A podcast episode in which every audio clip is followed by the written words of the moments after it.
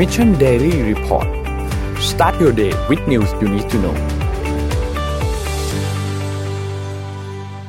สวัสดีครับ ยินดีต้อนรับเข้าสู่ Mission Daily Report ประจำวันที่ 19 กรกฎาคม 2564 นะครับ วันนี้คุณอยู่กับพวกเรา 3 คนตอน 7 โมงถึง 8 โมงเช้า แล้วเดี๋ยวหลัง 8 โมง จะมีมาเพิ่มอีกหนึ่งคนนะครับ สวัสดีพี่แท็บ สวัสดีพี่ปิ๊กครับ สวัสดีครับ สวัสดีครับ ครับวันนี้เราเริ่มต้นวันจันทร์นะครับ วันนี้มีเรื่องต้องอัปเดตเยอะจริงๆ วันนี้เยอะจริง ๆนะครับ แล้วก็เดี๋ยวเราจะค่อยๆ อัปเดตไปกันทีละเรื่องนะครับ เราเริ่มต้นจากการอัปเดตเรื่องของตัวเลขต่างๆ กันก่อนครับ ไปดูตัวเลขการฉีดวัคซีนครับตัวเลขการฉีดวัคซีนล่าสุดอัปเดต อันนี้คือวันที่ 17 คือเมื่อวันเสาร์ที่ผ่านมานะครับอย่างที่ทุกคนทราบครับ เมื่อเข้าเสาร์อาทิตย์ทีไรตัวเลขการฉีดวัคซีนจะลดน้อยลงทันทีนะครับ ล่าสุดฉีดได้เพียงแค่ 93,000 โดสเท่านั้น รวมแล้วเราฉีดไปทั้งหมด 14.2 ล้านนะครับ เป็นเข็มที่1 10.7 ล้าน และเป็นเข็มที่ 2 อีก 3.4 ล้านนะครับ ไปดูเป้าหมายครับ ฉีดวัคซีนเข็มแรก 50 ล้านคน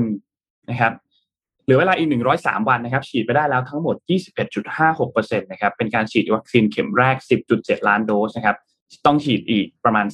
39.2 ล้านโดส ถ้าจะฉีดให้ได้ตามเป้าหมาย ต้องฉีดให้ได้เฉลี่ยประมาณ 30,000 8,000 โดสต่อวัน ซึ่งตอนนี้เราฉีดได้เพียงแค่ 82,000 เท่านั้นนะครับ นี่คือตัวเลขล่าสุดนะครับ ไปดูตัวเลขถัดไปครับ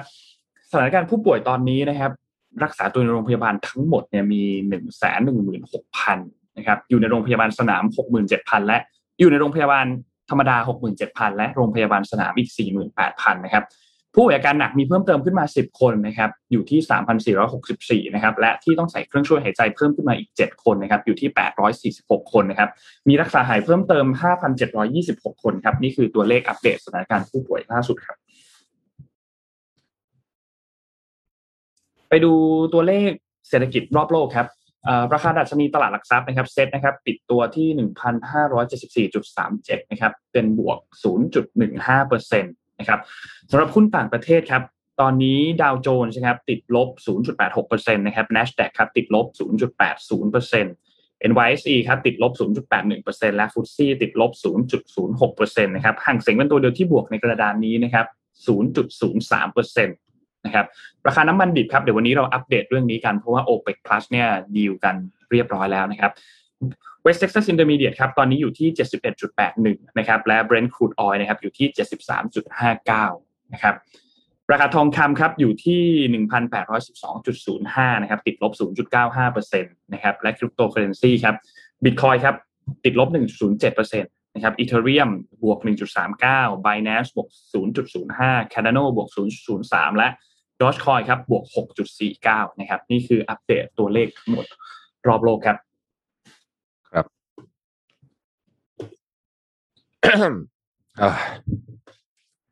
ก็วันนี้เราเริ่มต้นข่าวเรื่องนี้ก่อนเลยแล้วกัน เพราะว่าเป็นเรื่องราวใหญ่โตเมื่อสุดสัปดาห์ที่ผ่านมานะครับ หนังสือเอกสารการจัดซื้อ ไม่ใช่สิไม่ใช่พูดผิดพูดผิดพูดผิด การเป็นจดหมายโต้ตอบกันดีกว่า ใช้คำนี้ดีกว่า นะฮะระหว่างไฟเซอร์กับกระทรวงสาธารณไม่ใช่ไฟเซอร์แอสตราเซเนกา แอสตราเซเนกากับกระทรวงสาธารณสุขนะฮะอาจจะว่าไปให้เป๊ะกว่านั้นก็คือกับคุณอนุทินนะรัฐมนตรีว่าการกระทรวงสาธารณสุขนะครับอะจดหมายเป็นยังไงครับนนท์เดี๋ยวพี่ช่วยเสริมได้ครับ จดหมายเนี่ยต้องบอกว่ามีการเขาเรียกว่าเจ้าหลุดออกมาก็ไม่ใช่ เป็นสำนักข่าวอิศราก่อนครับสำนักอิศราเนี่ยได้มีการรายงานออกมานะครับ เรื่องปัญหาเรื่องของการสั่งจองวัคซีนโควิด -19 ที่เป็นวัคซีนแอสตราเซเนกานะครับ มีจดหมายระบุออกมาบอกว่ามันมีหนังสือเมื่อวันที่ 25 มิถุนายนที่ผ่านมาครับ ที่นายจอร์จฮับเปนครับเป็นรองประธานฝ่ายกิจการองค์การองค์กรทั่วโลกของบริษัทแอสตราเซเนกาส่งถึงคุณอนุทินชาญวีรกุลครับรัฐมนตรีว่าการกระทรวงสาธารณสุขนะครับ บอกว่า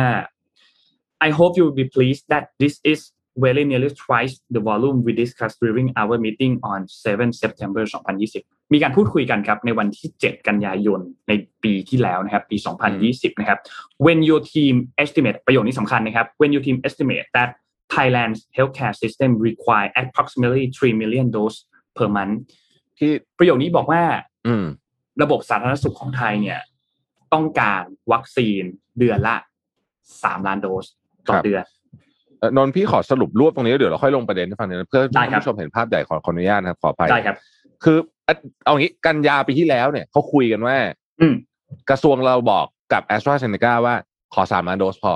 นะครัฮะบต่อเดือนนะฮะต่อเดือนต่อเดือน เสร็จแล้วเนี่ย พอมาถึงมิถุนาปีนี้วันที่จดหมายเนี่ยคือวันที่25มิถุนา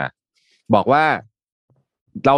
ขอแจ้งขอแจ้งข่าวดีแอสตราเซเนกาแจ้งเราบอกว่าขอแจ้งข่าวดี เราส่งให้คุณได้5-6ล้านโดส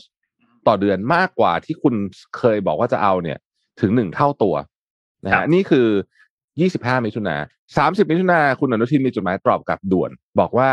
เอ้ย ตอนนี้สถานการณ์มันเอ่อแย่ ขอ 10 ล้านโดสได้ไหมนะฮะ ขอขอเฉยๆนะ ไม่ได้มีแบบว่า คือ คือมันไม่ได้ เอาจริงเนื้อหาไม่ได้สอดคล้องกับประเด็นที่คุณฮับเบิลเขาเขียนส่งกลับมาด้วยซ้ำเพราะว่า เอ่อคืออยู่คือเขาเขาบอกจะให้ห้าหกล้านโดสนี่ก็เพิ่มมากเท่าตัวที่อยู่ขอแล้วอืมแต่ว่าบอกเอาใหม่ไม่เอานะ สิบล้านเนี่ย อันเนี้ยจดหมายเนี่ยเพิ่งออกเมื่อสามสิบมิถุนายน ซึ่งคือยี่สิบวันที่แล้วเองนะครับจำยี่สิบวันที่แล้วได้ไหมเรากำลังวิกฤตมากแล้วนะฮะตอนนั้นนะครับ ประเทศไทยเนี่ย เร็วๆเนาะเดี๋ยวเดี๋ยวเดี๋ยวเดี๋ยวจะลงรายละเอียด ประเทศไทยเนี่ยเร็วๆ คือเราสสั่งแอสตราเซเนกาเนี่ยสองรอบนะฮะเดือนมกราคม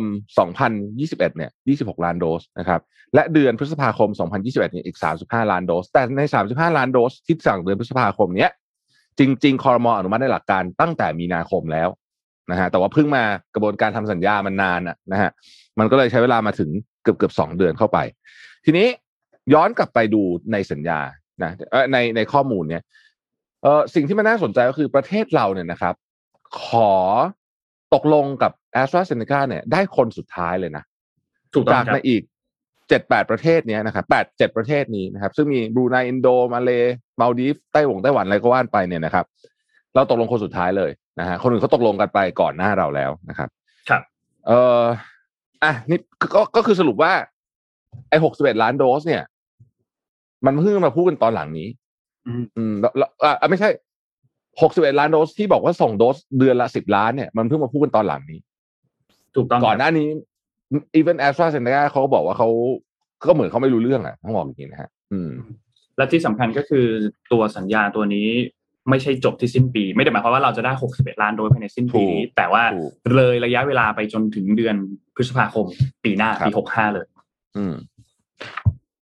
เรื่องวัคซีนนี่เราต้องคุยกันยาวเลยครับ เราค่อยๆ ไล่ไทม์ไลน์ของวัคซีนกันทีละตัวเลยดีไหมครับ ตั้งแต่อะซิโนแวคครับไล่มาไฟเซอร์ไล่มาโมเดอร์นาแล้วก็เมื่อกี้เราพูดถึงแอสตราเซเนกาไปแล้ว เราไปที่ตัวแรกก่อนดีกว่าครับ เรื่องของแอสตราเซเนกากันก่อน ตัวแอสตราเซเนกาอย่างที่บอกเมื่อกี้ครับ61 ล้านโดสเราจะได้มาเนี่ยก็คือภายในเดือนพฤษภาคมที่จะถึงนี้เนาะแล้วก็เรามีเอ่อได้รับมาจากญี่ปุ่นที่ได้รับการบริจาคมาเมื่อวันที่ 12 ที่ผ่านมาประมาณ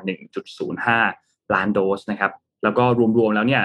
จนถึงวันที่ 16 กรกฎาเนี่ยเราได้รับวัคซีนมาแล้วเนี่ยนะครับคือ ประมาณเกือบเกือบ8.2 ล้านโดสนะครับซึ่งก็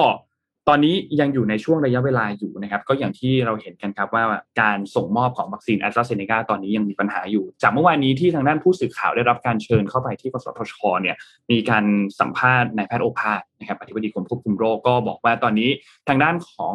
ทีมเจรจาทั้งหมดกำลังพยายามเจรจาอยู่ เพื่อที่จะขอวัคซีนจากทางด้านของแอสตราเซเนกาเนี่ยมาเพิ่มต่อเดือนให้ได้มากที่สุด แต่ทีนี้ก็ เราก็ต้องรอติดตามกันครับ ว่าการเจรจาจะเป็นผลมากแค่ไหน ต่อไปคือเรื่องของตัววัคซีน นนท์พี่ขอแทรกหนึ่งได้ไหมเมื่อวานคุณหมอได้โอครับภาสบอกว่า ไม่ทราบว่าแอสตราเซเนกาต้องส่งออกเรื่องนี้เป็นอันนี้เป็นความจริงใช่ไหมอืมคือในหนังสือพิมพ์ลงแบบนี้นะฮะใช่ครับแล้วก็มันน่าแปลกมาก เพราะว่าขนาดประชาชนยังรู้เลยครับ ว่าเขาต้องส่งออก อืม คือผมก็เลยงงว่าเอ๊ะคุณหมอโอภาสพูดถึงอะไร อะ ใช่พวกเราก็รู้มาตั้งนานแล้วว่าต้องส่งออกใช่ไหม มันจะเป็นมันจะแบ่งเป็นสมมุติว่าเราผลิตได้หนึ่งร้อยมันจะมีหนึ่งในสามที่เก็บไว้เป็นของเรา แล้วมีใช่สองในสามที่ส่งออกไป ทีนี้ประเด็นมันก็คือ ไม่ได้มีการเขียนกำหนดชัดเจนว่าจะส่งออกไปจำนวนกี่โดส แต่แต่แบ่งเป็นอัตราส่วน ผลิตได้เท่าไหร่ก็จะเก็บไว้เท่านี้ในประเทศและส่งออกเท่านี้เออที่นอกประเทศมันจะเป็นการแบ่งอัตราส่วนตามนี้ อืมคำว่าเก็บไว้ในประเทศเนี่ยคือของไทยทั้งหมดใช่ไหมครับก็คือหนึ่งในใช่สาม ที่ไม่แต่ว่าที่ที่กระจายให้กับพื้นที่ต่างมคือคือผมผมแค่งงเฉยๆว่าทำไมคุณหมอโอภาสถึงบอกว่าเพิ่งทราบว่าบริษัทจะต้องส่งออกวัคซีนด้วยในเมื่อ เรื่องนี้มันไม่ได้เป็นความลับอะไรนี่ใครๆเขาก็รู้กัน อะๆเดี๋ยวเรากลับมาพูดประเด็นนี้ต่อๆครับครับ เราไปดูก็จะมีอะไรอืมซีโนแวคกันต่อครับ ซีโนแวคเนี่ยเป็นวัคซีนที่ต้องบอกว่าตอนนี้เยอะที่สุดเนาะที่เรามีนะครับวิซีโนแวคตอนนี้เนี่ยกระจายเข้าไปลงตามพื้นที่ต่างๆ แล้วเนี่ย 3.6 ล้านโดสที่ลงไปแล้ว อยู่ในระหว่างการจัดส่งอีก 4 แสนล้านโดส4แสนโดส แล้วก็อยู่ในระหว่างการตรวจสอบคุณภาพการผลิตอีก 2 ล้านโดสนะครับ โดยเป้าหมายในภายในปีนี้นี่ไปนี้65เนี่ยนะครับ รวมแล้วเนี่ยคือ 19.5 ล้านโดสนะครับ ก็ สำหรับไทม์ไลน์นะครับที่เข้ามาตอนนี้เนี่ยคือมี 9.5 ล้านโดส นี่คือวัคซีนของซีโนแวคนะครับณขณะตอนนี้หลังจากนี้จะมีการจัดซื้อเพิ่มเติมอีกหรือเปล่า มีความเห็นจากคุณหมอหลายท่านที่ออกมาพูด อย่างล่าสุดเมื่อวันศุกร์ที่ผ่านมาเองก็มีนายแพทย์ประสิทธิ์นะครับที่พูดในคลับเฮาส์บอกว่าไม่ควรจะสั่งวัคซีนตัวซีโนแวคเข้ามาเพิ่มเติมแล้ว เดี๋ยวเราจะพูดเจาะลึกกันในประเด็นนั้นอีกทีหนึ่งนะครับนี่คือเรื่องของวัคซีนตัวซีโนแวคนะครับไปดูตัวต่อไปครับ ตัวต่อไปคือโมเดอร์นาครับโมเดอร์นาเนี่ยนะครับล่าสุดที่เราได้รับการอัปเดตเราค่อยๆ ไปกันครับ ตั้งแต่วันที่ 5 กรกฎาคมที่ผ่านมาอัยการสูงสุดเนี่ยได้มีการตรวจร่างสัญญาซื้อโมเดอร์นาแล้วก็คืนให้กับทางด้านองค์การเภสัชเรียบร้อยแล้ว แล้วก็จะมีการลงนามกับบริษัทซิลลิคในต้นเดือนสิงหาคมที่จะถึงนี้นะครับ โดยในเดือนกุมภาที่ เอ๊ย เดือนกรกฎาที่ผ่านมาเนี่ยโรงพยาบาลเอกชน ก็จะมีการแจ้งจำนวนวัคซีนที่ประชาชนไปจองกับโรงพยาบาลเอกชน แล้วเอาตัวเลขอันนั้นพร้อมงบประมาณ ส่งต่อให้กับ GPO เพื่อดำเนินการขั้นต่อไป ซึ่งซิลลิคบอกว่าในช่วงแรกวัคซีนจะมีเข้ามาในไตรมาสที่ 4 และไตรมาสที่ 1 ของปีหน้า รวมแล้วจำนวนเนี่ย5ล้านโดสนะครับแต่ปรากฏว่ามีอีเมลของโมเดอร์นาอันหนึ่งที่ถูกเปิดเผยออกมาก่อนหน้านี้ว่าไม่มีวัคซีนส่งให้ได้ก่อนไตรมาสที่ 4 ของปีนี้ ซึ่งอีเมลนี้วันที่ที่สำคัญคือส่งมาตั้งแต่วันที่ 28 ครับใน ปี 64 28กุมภาพันธ์นะครับ ซึ่งโมเดอร์นาบอกว่าถ้าหากสนใจจะซื้อวัคซีนเนี่ยวัคซีนตัวนี้จะจัดส่งภายในปี 2022 ก็คือปีหน้านะครับ นี่คือโมเดอร์นาซึ่งล่าสุดก็มีทางด้านของสภากาชาดไทยที่ดีลมาได้ แล้วก็จำนวนเข้าใจว่า 1 ล้านโดสนะครับที่จะออกมาฉีดฟรีให้นะครับ อันนั้นก็เป็นแยกเคสกันกับตัวที่นำมาให้โรงพยาบาลเอกชนนะครับ อีกอันนึงคือวัคซีนจอห์นสันแอนด์จอห์นสันครับจอห์นสันแอนด์จอห์นสันตอนนี้เนี่ย วันที่ 25 มีนาคมเนี่ยเราขึ้นทะเบียนอย. เรียบร้อยแล้วนะครับ แต่วันที่ 7 มิถุนายนที่ผ่านมาเนี่ยคุณอนุคุณอนุทินบอกว่ามีการเจรจาซื้อวัคซีนจอห์นสันจอห์นสันอีก 5 ล้านโดส และล่าสุดที่สุดแล้วคือวันที่ 30 มิถุนาที่ผ่านมา คุณอนุทินบอกว่าติดต่อผู้ผลิตไม่ได้ นี่คือจอห์นสันจอร์นสันนะครับ และไฟเซอร์ครับไฟเซอร์ตัวนี้คืออัปเดตล่าสุดและเมื่อวานนี้เลยนะครับพฤศจิกายนครับไฟเซอร์เนี่ยเขาประกาศวิเคราะห์เบื้องต้นกับ BioNTech นะครับระบุว่าโอเควัคซีนนี้มี efficacy อยู่ที่ 90 ประมาณ 90%ทีนี้ความคืบหน้าของการจัดซื้อล่าสุดเนี่ยนะครับ คือเขาวันนี้วันที่ 19 กรกฎาคมเนี่ยจะมีการเซ็นสัญญาสั่งซื้อไฟเซอร์จำนวน 20 ล้านโดสวันนี้นะครับ ทีนี้เมื่อวานนี้คุณหมอโอภาสก็มีการแจ้ง คุณอนุทินก็มีการแจ้งบอกว่าจะเจรจาขอซื้อเพิ่มเติมอีก 50 ล้านโดส นั่นหมายความเป็น 20บวก50 ก็คือ 70 ล้านโดสนะครับ โดยวัคซีนตัวนี้ก็ยังไม่ทราบ คือ 20 เนี่ยเรามีการพูดคุยกันแล้วแล้วก็เซ็นสัญญา แต่จะซื้อเพิ่มอีก 50 อันนี้จะได้หรือเปล่า รอติดตามวันนี้ว่าตอนจังหวะที่เขาจะเซ็นสัญญากันเนี่ย จะมีอีก 50 ล้านโดสโผล่มาเพิ่มหรือเปล่านะครับ จริงๆส่วนจริงๆนนพี่เสริมจริงๆมันมีข่าวมาทั้งสองฝั่งเลยนะ ฝั่งคุณหมอบุญก็มีข่าวมาเมื่อวานกัน แยกกันนะแยกกันแยกกันนะอันนี้อันนี้คนละเคสกัน จริงๆจะว่าไปรัฐบาลน่าจะออกทีหลังด้วยมั้งน่าจะออกข่าวมาทีหลังด้วย เอ่อที่บอกว่าจะเซ็นสัญญาพรุ่งนี้เนี่ยพูดอันนี้อันนี้พูดจริง ๆ เลยนะ ขนาดไอ้ของที่เจรจากันมาตั้งแต่ปีที่แล้วอะนะ ยังส่งไม่ได้เลยอะยังส่งไม่ได้ครบตามจำนวนเลยเนี่ยไอ้ของที่กำลังเจรจาตอนนี้กำลังจะเซ็นสัญญาเนี่ยผมมองตรงถ้าตามแต่ที่ไม่เห็นขวดมาตั้งอยู่ข้างหน้าเนี่ยนะไม่เชื่อว่าจะได้หรือพูดจริงนะ ครับเคสของคุณหมอบุญนี่ก็เป็นเหมือนกัน ตอนนี้เราก็ยังไม่เห็นอัปเดตในเรื่องของการเซ็นสัญญา วันนี้เราก็ต้องรอติดตามว่าจะมีการอัปเดตเพิ่มเติมหรือเปล่าสำหรับเคสหมอบุญที่มีที่ที่พูดถึงว่ามีการเจรจากับไบโอเอนเทคที่เยอรมนีแล้วก็ตอนนี้เราก็ยังไม่ทราบเช่นเดียวกันว่าหนึ่งในห้าหน่วยงานที่ทางด้านของโรงพยาบาลไปเจรจาด้วย เพื่อที่จะให้เจรจาตัวดีลวัคซีนอันนี้เนี่ย เป็นหน่วยงานไหนต้องติดตามกันอีกทีหนึ่ง นะครับ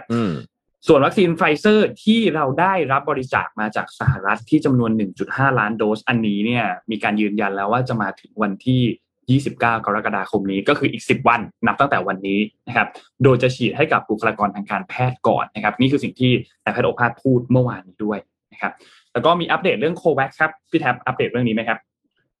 อ่า เรื่องโควัคเอ่อคือมันเป็นคำถามที่ทุกคนเนี่ย มึนงงกันมากว่าทำไมประเทศไทยถึงไม่เข้าโครงการโควัคครับนะครับ เพราะว่าโครงการโควัคเนี่ยเออเขาเข้ากันหมดฮะเอาอย่างในอาเซียนเนี่ย เรามันมีสิบประเทศใช่ไหมอาเซียนเข้าเก้าประเทศนะฮะ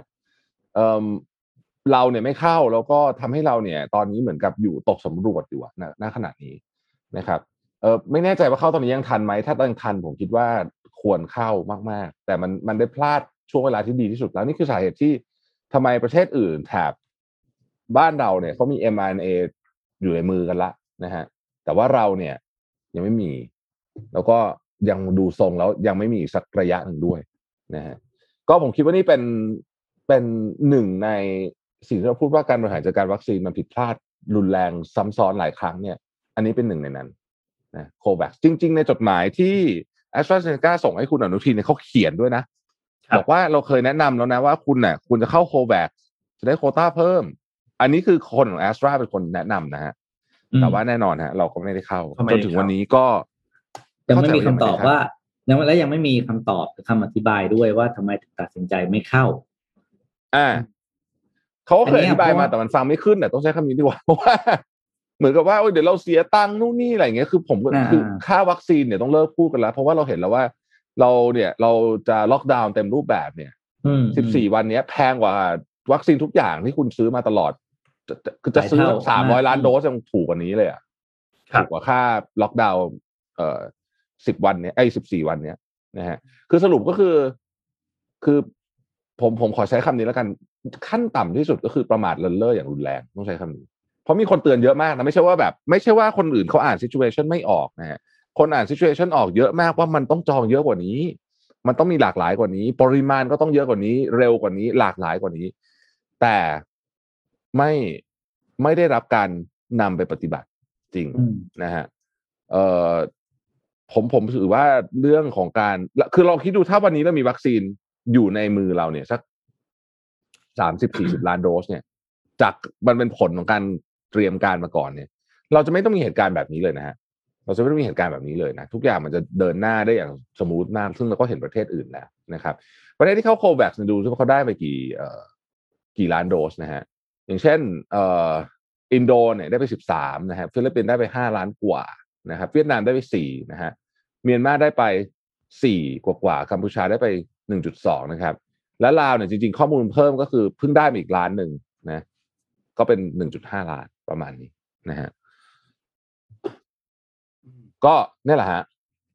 นี่คือยอดการบริจาควัคซีนผ่านทางโควัคนะครับ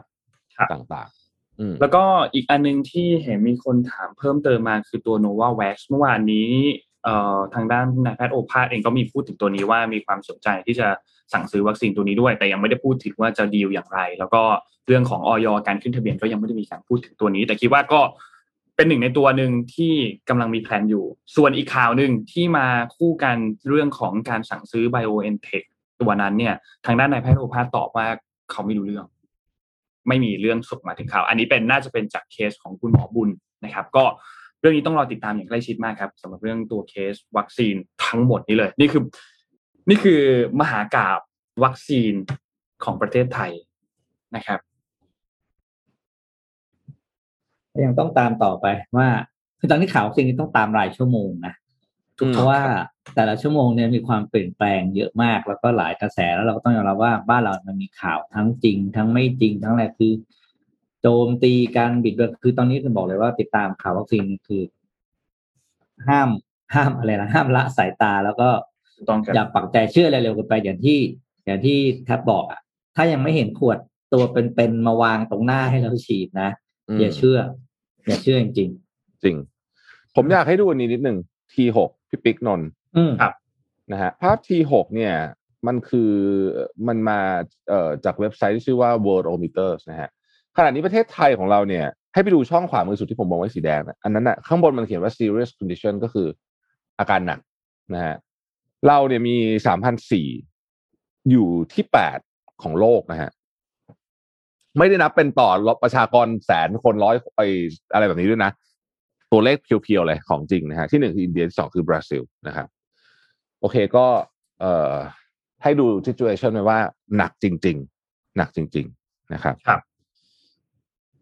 เราไปดูประกาศในราชกิจจานุเบกษากันต่อครับ เป็นฉบับที่ 28 นะครับ ที่เพิ่งมีการประกาศมาเมื่อวานนี้วันที่ 18 กรกฎาคมนะครับ ที่ แน่นอนละเพราะว่าต้องมีผลกระทบต่อทุกๆท่านแน่นอนนะครับ เดี๋ยวเราค่อยๆดูกันไปทีละข้อครับเอ่อเรื่องนี้เนี่ยเป็นเรื่องเกี่ยวกับอันแรกก่อนเขามีการเพิ่มเติมพื้นที่ที่เป็นพื้นที่สีแดงเข้มจากเดิมมี 10 จังหวัดใช่ไหมครับตอนนี้เพิ่มเติมเป็น 13 จังหวัด ทั้งหมดมีอะไรบ้างมีกรุงเทพมหานคร มีนครปฐมนนทบุรีปทุมธานี สมุทรปราการ สมุทรสาครฉะเชิงเทราชลบุรี อยุธยา และก็ 3 จังหวัดชายแดนภาคใต้คือนราธิวาสปัตตานียะลาสงขลานะครับ ก็อันนี้คือประกาศล่าสุดนะครับที่มีการอัปเดตในเรื่องของพื้นที่นะครับ ส่วนอีกเรื่องหนึ่งคือเรื่องของมาตรการต่างๆ ที่เขาจะประกาศออกมา ทั้งหมดเนี่ยคือเริ่มใช้ในวันที่ 20 นะครับ และจะเป็นระยะเวลาอย่างน้อยคือ 14 วันนะครับ ร้านอาหารซูเปอร์มาร์เก็ตสะดวกซื้อทั้งหมดนี้ปิดตอน 2 ทุ่ม นะครับและขอความร่วมมือให้มีการ work from home 100%ทางภาครัฐเนี่ยเขาน่าจะมีการบังคับให้ work from home 100%แต่สำหรับทางภาคเอกชนเนี่ยก็มีการพูดถึงออกมาว่า เราไม่สามารถที่จะบังคับเอกชนได้ แต่ว่าก็ขอความร่วมมือให้ work from home ให้ได้มากที่สุดนะครับการจำหน่ายเครื่องดื่มหรือว่าร้านอาหารต่างๆเนี่ยเปิดได้จนถึงเวลาสองทุ่ม ซึ่งเหมือนเดิมครับคือห้ามกินในร้าน และให้ take away กลับบ้านเท่านั้นนะครับ แต่ที่ข้อ 2 คือน่าสนใจครับ คือห้างสรรพสินค้า ศูนย์การค้า community mall หรือว่าสถานประกอบการอื่นๆ ที่มีลักษณะคล้ายๆ กันเนี่ยให้เปิดให้บริการได้ เฉพาะซูเปอร์มาร์เก็ตแผนกยา เวชภัณฑ์ แล้วก็พื้นที่ในการจัดให้บริการการฉีดวัคซีน หรือให้บริการทางด้านการแพทย์หรือการสาธารณสุขของภาครัฐ ซึ่งทั้งหมดเปิดได้จนถึงแค่สองทุ่มเท่านั้น นั่นหมายความว่าร้านอาหารที่อยู่ในห้างสรรพสินค้า ไม่สามารถเปิดได้นะครับ อืม อืม ไม่สามารถเปิดได้ออสรุปไม่ได้ใช่ไหม นี่นี่คือที่คุณวิษณุมีการพูดถึงเมื่อวานนี้ เมื่อวานนี้เนี่ยมีการไปสัมภาษณ์คุณวิษณุว่าสรุปแล้วในห้างเปิดได้หรือเปล่า สรุปว่าไม่ได้นะครับ แต่ทีนี้มันก็เป็นความสับสนที่เกิดขึ้นอีกครั้งหนึ่งว่าสุดท้ายแล้วเปิดได้หรือเปิดไม่ได้ เพราะว่ามันมีความคอน FLICT กันระหว่างข้อหนึ่งกับข้อสองที่เราพูดไปเมื่อกี้อย่างที่เราเห็นใช่ไหมครับว่าเออ อันหนึ่งก็เอบอกอมุ่งว่าร้านอาหารใช่เปิดได้ ให้เทคเอา a y ปิดสองทุ่มแต่พออีกอันหนึ่งพูดถึงห้างสรรพสินค้าบอกว่าเปิดได้แค่เฉพาะซูเปอร์มาร์เก็ตแผนกยาแผนกเวชภัณฑ์เท่านั้น อันอื่นห้ามเปิดคืออันเนี้ยเมื่อวานเห็นคนในวงการร้านอาหารเขาก็งงกันมากว่าสรุปเป็นยังไงกันแน่ แต่มันไม่ควรจะงงนะหมายถึงว่าประเด็นนี้ต้องคิดออกสิว่า จะต้องมีคนสงสัย ใช่ไหมฮะครับ เออทำไมทำไมถึงความหมายคือ อันนี้นี่ถ้าผมแปลตามตัวอักษรในในความหมายของผมนะคือ ร้านอาหารทั้งหมดที่อยู่ในศูนย์การค้า เปิดไม่ได้ แต่เปิดได้เฉพาะร้านอาหารคำว่าเปิดได้ถึงสองทุ่มคือร้านอาหารที่อยู่นอกห้าง ถูกต้องคเช่นรับร้านอาหารทั่วไปอยู่เป็นร้านอาหารอะผมขออนุญาตนะร้านอาหารสวนอาหารทั่วไปอยู่ข้างนอกนะตึกแถวอะไรต่าง ๆ พวกเนี้ยเปิดได้ถึงสองทุ่มแต่ร้านอาหารในห้างเนี่ยไม่ให้เปิด แต่มันก็ได้มีสิ่งที่ grey area อีกนิดนึงนนแทบครับ คือ ในซูเปอร์ เดี๋ยวนี้มันจะมีซุ้มส่วนร้านอาหารถูกไหมอ่าใช่อ่า จะมีร้านอาหารที่ลงไปตั้งในชั้นซูเปอร์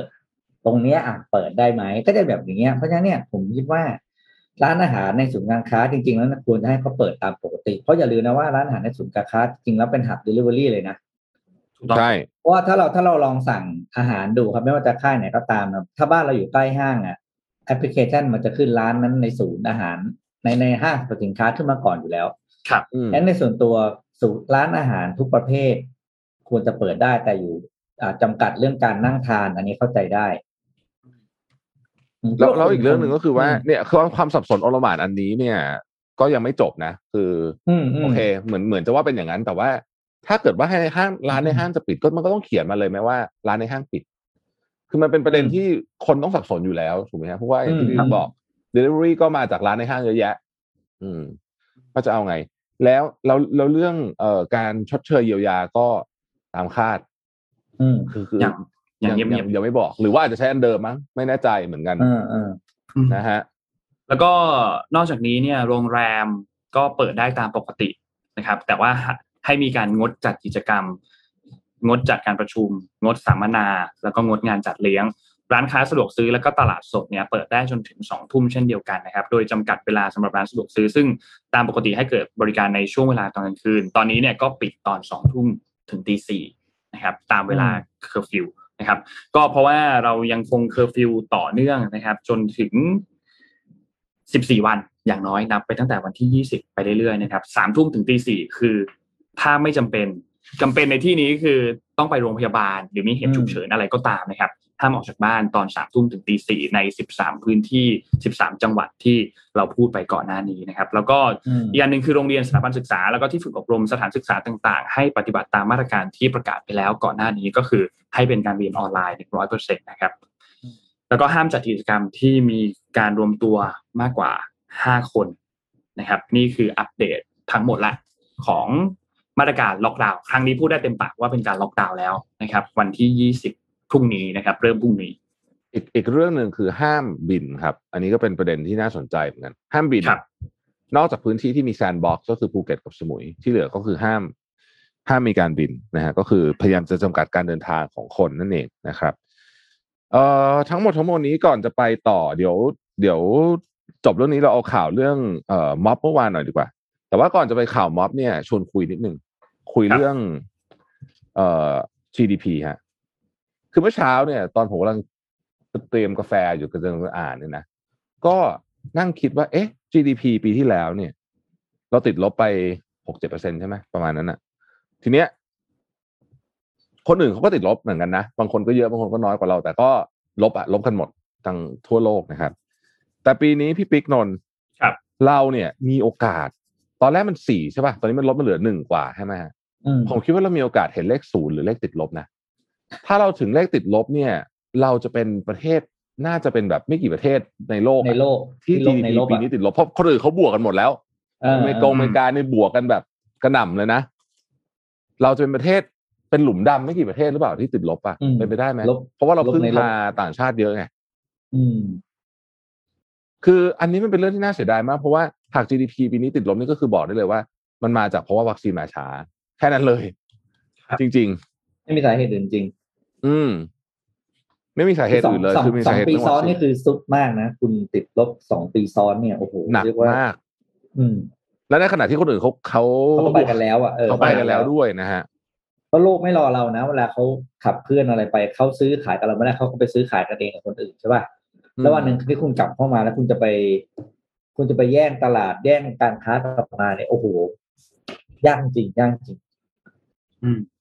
ก็อืม คือ ถ้าติดลบสองปีโดโดยที่คนอื่นเขาบวกกันหมดปีนี้เนี่ยผมว่าโอ้โหอืม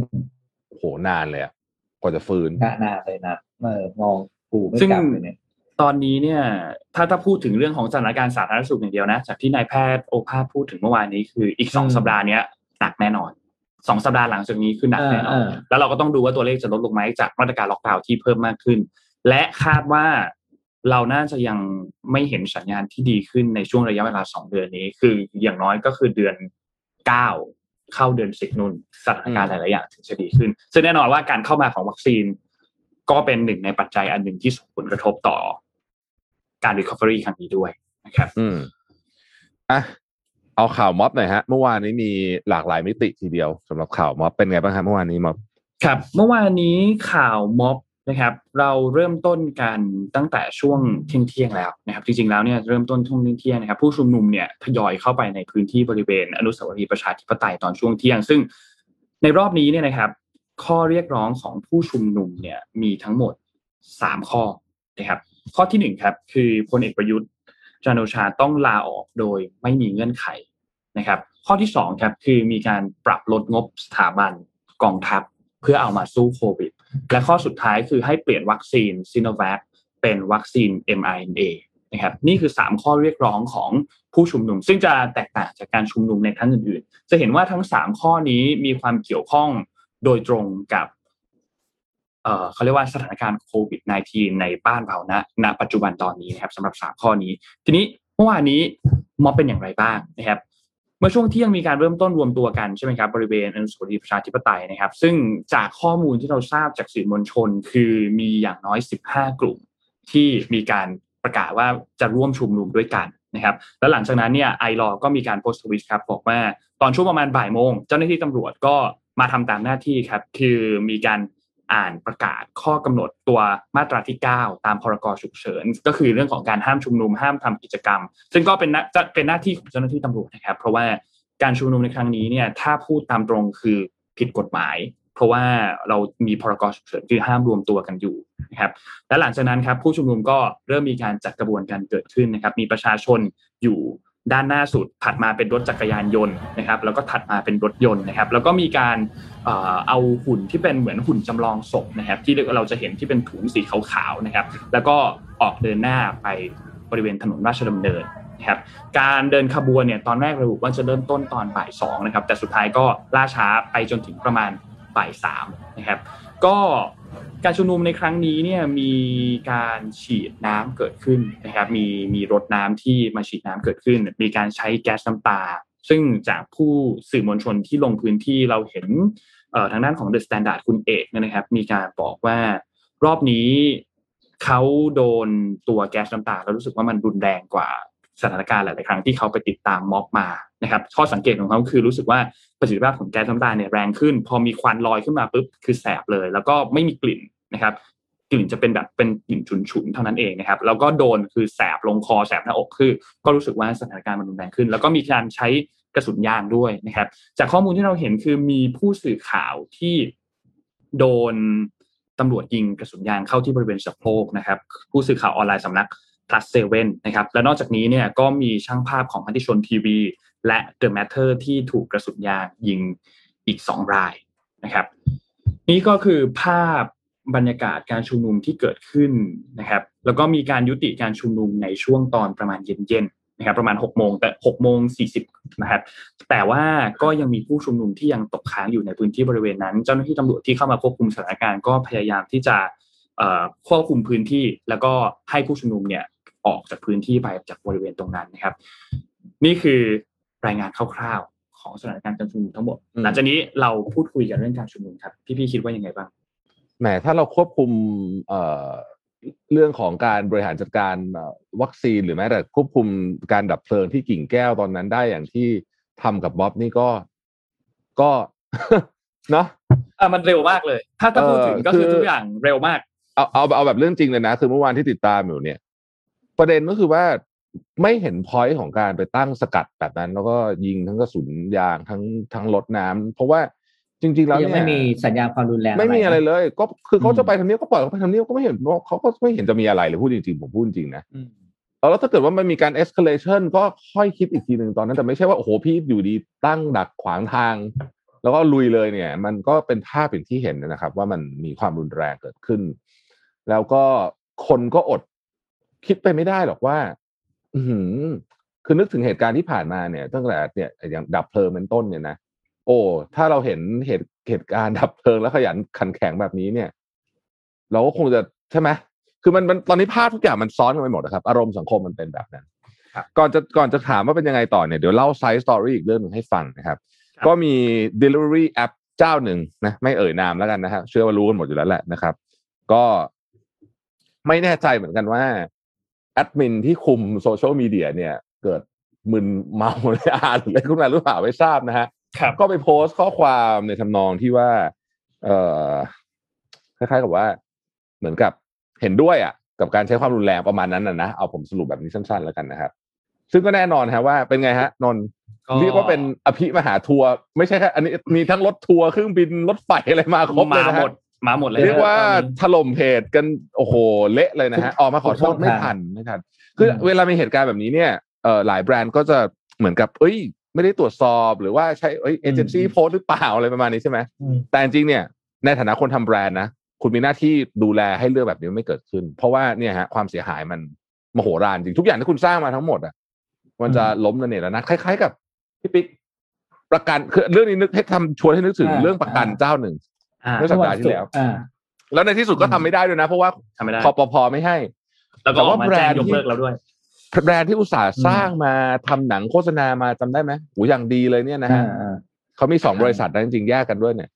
เอออุตสาห์ทำมาทั้งหมดเนี่ยมันล้มคลืนเลยนะครับ ด้วยจดหมายเพียงอันเดียวนะในกรณีของอะผมแยกผมอืม นี้ก็เช่นกันนะอืมเชิญเชิญเชิญพี่ปิ๊กไม่แต่ว่าแต่ในแง่ของ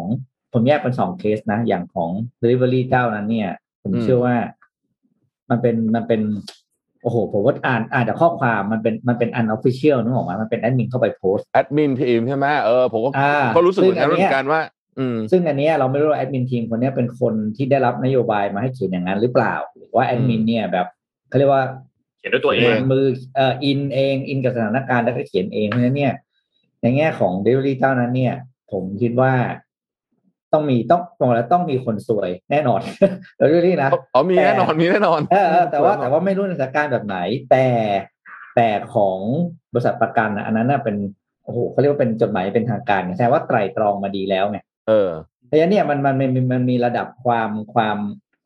มันมีระดับสาเหตุ ที่ทำให้แบรนด์เสียหายเนี่ยต่างกันนะอืมอืมอืมอืมคือคือคือของประกันนี่เขาคิดแล้วนะ คิดแล้วใช่ผมใช่อเขียย่านงลงไปที่อบอกย่างนั้นมีการร่างจดหมายมีการแบร่างบจดหมายออกมาเออมันต่างกันเป็นเรื่องเป็นราวต่กันจริง ๆ อืมอืมทางทางลงอะของ Delivery จะง่ายกว่าเยอะรอบเนี้ยเพราะว่าใช่โอ้เนี่ยเราแอดมินอะไรด้วยความอ่าคึกขนองอะไรเงี้ยแล้วอ่าดังพอผมคิดว่าดังพอนัวนัวได้ แต่แต่ของประกันเนี่ยอันนี้ยอมรับว่าเสียจริงๆ เพราะว่าคุณได้ไตร่ตรองมาแล้ว ผมเชื่อว่าการที่ออกจดหมายแบบนั้นมาเนี่ย ต้องพิจารณาแล้วทุกด้านนะ ทั้งในแง่ของการเงิน ในแง่ของกฎหมายในแง่ของการเตรียมตัวรับมือกับข่าวต่างๆอะไรเงี้ยผมว่าระดับต่างกันจริง ๆ แต่อย่างว่าผลลัพธ์คือเท่ากันนะครับ คือแบรนด์ที่สร้างสร้างมาโอ้โหนานเป็นสิบปีเนี่ยโอ้ใช่หายไปในโพสต์เดียวอะหายไปในอืมโพสต์เดียวจริงๆแล้วเพื่อนที่อยู่บริษัทประกันเนี่ยเพื่อนผมอยู่กรมการประกันภัย แล้วก็หลายคนทำบริษัทประกัน บอกว่าโอ้โหเรียกว่า PR บริษัทประกันนี้ไม่ได้หลับได้นอนอะคือ คือคือแบบ call บริษัทอื่น center เขาก็ซวยไปด้วยนะอืมอืมใช่ปะ บริษัทอื่นใช่ซวยไปด้วยอืคือแบมบรับโทรศัพท์กันแบบอธิบายลูกค้ากันไม่ไหวไม่ไหวอะไรเงี้ย ซึ่งอะเราเราก็ในฐานะเราเป็นผู้บริโภคเนาะเราซื้อประกันนะครับ เราก็ต้อง เราหวังอย่างเดียวอยู่แล้วการซื้อประกันคือเราได้รับการความคุ้มครอง มันเราไม่ได้หวังอย่างอื่นนะถูกว่าเราไม่ได้หวังว่าเราเราจะได้หน้าตาทางสังคมว่าเฮ้ยเดี๋ยวกูซื้อประกันแล้วเว้ยอะไรอย่างเงี้ยอย่างนั้นเราหวังความคุ้มครองไงแล้ว การที่อ่าผู้ขายมาบอกว่าความคุ้มครองหรือสิ่งที่เราคาดหวังนั้น ไม่ให้แล้ว อะไรอย่างเงี้ยบอกเฮ้ยพูดกันอย่างนี้เลยเหรออะไรอย่างเงี้ยอืมแล้วคุณไม่ได้ให้เราคนไม่ใช่ไม่ให้เราคนเดียวไง แต่คนทุกคนที่คุณบอก ว่าคุณขายเขาไปแล้วคุณจะไม่ให้เขาเลยเหรอแปลว่าเหมือนตีหัวเข้าบ้านแล้วหอบหอบเงินหนีอย่างเงี้ยเหรอเฮ้ยมันมันไม่ได้ไงไม่ได้ อืมอืมจริงๆผมก็ค่อนข้างเซอร์ไพรส์กับเคสของประกันนะเพราะว่าเขาเซอร์ไพรส์มากน่จะเออเขาน่าจะแบบว่าต้องศึกษาอย่างเดียวในนอกข้อกฎหมาย แล้วก็การคุ้มครองผู้บริโภคเนาะอืมนี่ พวกคุณรู้ไหมว่า ทั้งทั้งทั้งสีชันทั้งมิชชั่นน่ะใช้ประกันเจ้านี้เอ้าเหรออ๋อเอออ๋อใช่ครับอืมเราก็เลยติดตามเป็นพิเศษเลยเพราะว่าอืมอืมอืมเออ โอ้เออนั่นแหละครับนะก็อืมเอาล่ะ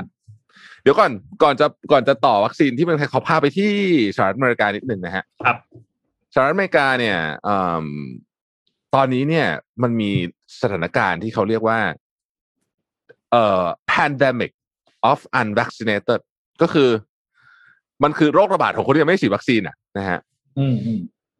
คือสถานสถานการณ์ในอเมริกาเนี่ยมันไม่เหมือนที่อื่น อเมริกาคือตอนนี้คนไม่ยอมฉีดพี่ปิ๊กนนท์อืมครับเขาตั้งใจฉีดสามล้านต่อวันนะตอนนั้นนะอืมใช่ป่ะได้ฉีดได้ด้วยสามล้านต่อวัน แต่ตอนหลังๆเนี่ยมันเริ่มลดลงลดลงเรื่อยๆไม่ใช่ว่าไม่มีวัคซีนนะครับ มีเพียบเลยแหละแต่คนไม่ยอมฉีดเหมือนกับมันมีข่าวลือเยอะอะที่อเมริกานะฮะ อะเราไปดูกันนะครับว่ามันเกิดอะไรขึ้นที่สหรัฐอเมริกาตอนนี้นะครับ ขณะนี้เนี่ยตัวเลขเพิ่มขึ้นมาเจ็ดสิบเปอร์เซ็นตนะฮะเจ็ดสิบเปอร์เซ็นเฉลี่ยเนี่ยอยู่วันสองหมื่นกว่ารายละนะครับ แต่อย่าลืมว่าเขาตรวจเยอะมากนะฮะทีนี้เนี่ยเอ่อผู้บริการของ CDC ก็บอกว่าไอ้ครั้งที่มันเป็นการระบาดของกลุ่มคนที่ไม่รับวัคซีนนะครับ ตัวเลขคือ 99.5เปอร์เซ็นเลยนะ ของผู้ที่อยู่ในโรงพยาบาลที่ป่วยจากโควิดเนี่ยยังไม่ได้รับวัคซีนนะครับ เพราะฉะนั้นเนี่ยเอ่อ มันก็กลายเป็นว่าตอนนี้เนี่ยเขาเขาทำไงก็ได้ต้องฉีดวัคซีนให้ได้เร็วที่สุดนะครับ ไม่งั้นเนี่ยเคส พอเดลต้าเข้ามาเนี่ย มันจะยิ่งผงกหัวขึ้นไปไกลกว่านี้นะครับอะต่อครับ นี่ดูตัวเลขเห็นไหมฮะ เอ่อผมจะให้ดูว่า ผู้นำประเทศนี่สำคัญนะพี่ปิ๊กนนท์ครับก่อนเดือนแจนเนี่ย นั่นคือจุดสูงสุดเลยนะฮะ ของกราฟนี่เห็นไหมฮะ แล้วตั้งแต่โจไบเดนเข้ามาเนี่ย กราฟมันก็ค่อยๆลดลดลดลดลดลงมา มันนิ่งแถวๆเอ่อมีนานิดนึงแล้วลดต่อนะฮะ จนแทบจะมาทำจุดต่ำสุดเนี่ย ในเดือนที่แล้ว ตอนนี้มันผงกหัวขึ้นมานิดนึงแต่จะให้เห็นว่ากราฟเนี่ยเป็นกราฟที่ถือว่าสวยนะสำหรับสหรัฐอเมริกาที่ปีที่แล้วนี่ต้องบอกว่าอืโอ้มโหอืมบวมงอมเลยนะฮะครับแต่ว่ามันเกิดขึ้นได้เพราะวัคซีน แต่พูดแบบนี้ก็ต้องให้เครดิตทรัมป์นิดนึงเนาะเพราะว่าอ่าทรัมป์เขาเป็นคนทำ Operation Warp Speed นะครับ ซึ่งคุณจะชอบหรือไม่ชอบทรัมป์ก็ตามก็ต้องยอมรับว่าไอ operation อันนั้นเนี่ย มันช่วยจริงๆที่ให้อเมริกาช่วยเยอะมากๆช่วยเยอะมากอืมๆแต่ตอนนี้เนี่ยเอิ่มบางบางรัฐเนี่ยนะครับ บางรัฐเนี่ยนะฮะเช่นฟลอริดาเท็กซัสแคลิฟอร์เนียเนี่ยพวกนี้เนี่ย มีปัญหาเรื่องวัคซีนมิสซูรีลุยเซียนาฟลอริดาเนวาดาเออขอโทษขอโทษเอ่ออาคันซอมิสซูรีฟลอริดาเนวาดาลุยเซียนานะฮะอันเนี้ยผู้ติดเชื้อเนี่ย สูงกว่ารัฐอื่นนะครับเพราะฉะนั้นเนี่ยในในบางรัฐนี่ที่เราไปเจาะดูเราจะเห็นว่าเอ่อ ผู้ที่ได้รับวัคซีนเนี่ยมันยังน้อยยกตัวอย่างเช่นที่มิสซิสซิปปีเนี่ยนะฮะอัตราการฉีดวัคซีนต่ำที่สุดของประเทศอยู่ที่ 33.6เปอร์เซ็นต์นะครับผู้ที่ยังไม่ได้รับวัคซีนเนี่ยคือผู้ที่ติดเชื้อส่วนใหญ่ 94เปอร์เซ็นต์นะครับแล้วก็เอ่อ93เปอร์เซ็นต์ของผู้ป่วยโควิดที่มิสซิสซิปปีเนี่ยคือยังไม่ได้รับวัคซีน เพราะฉะนั้นตอนนี้เนี่ยสหรัฐอเมริกามีปัญหาที่แปลกมากก็คือ วัคซีนเหลือเยอะ แต่ยังชัก ชักจูงคนไปฉีดไม่ได้ ถึงขั้นว่าไบเดนเนี่ยให้ไปเคาะประตูบ้านเลยล่ะฉีดวัคซีนนะครับอืมอืมยังไงก็ดีเนี่ยทาง CDC เนี่ยเป็นกังวลมากเพราะว่าไอเดลต้าเนี่ยมันดูดุดันมากนะฮะก็พื้นที่อย่างเช่น LA เนี่ยกลับมาใช้ข้อบังคับในการสวมหน้ากากอีกแล้วนะครับ ไม่ว่าคนนั้นจะฉีดวัคซีนครบหรือไม่ซึ่งส่วนตัวเนี่ย มีความรู้สึกว่า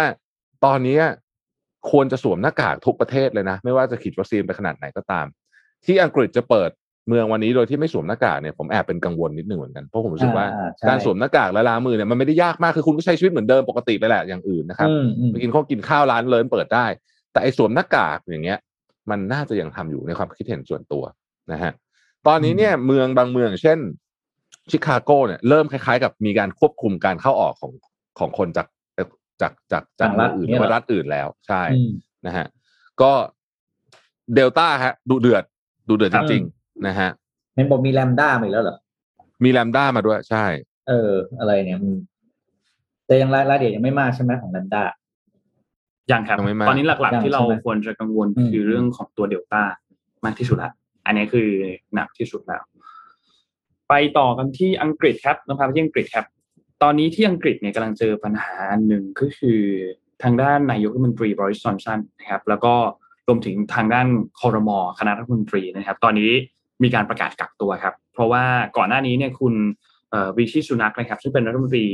เอ่อว่าการกระทรวงการคลัง แล้วก็คุณบริสจอนสันเนี่ยไปใกล้ชิดกับคุณซาจิตจาเวตซึ่งเป็นรัฐมนตรีกระทรวงสาธารณสุข ซึ่งมี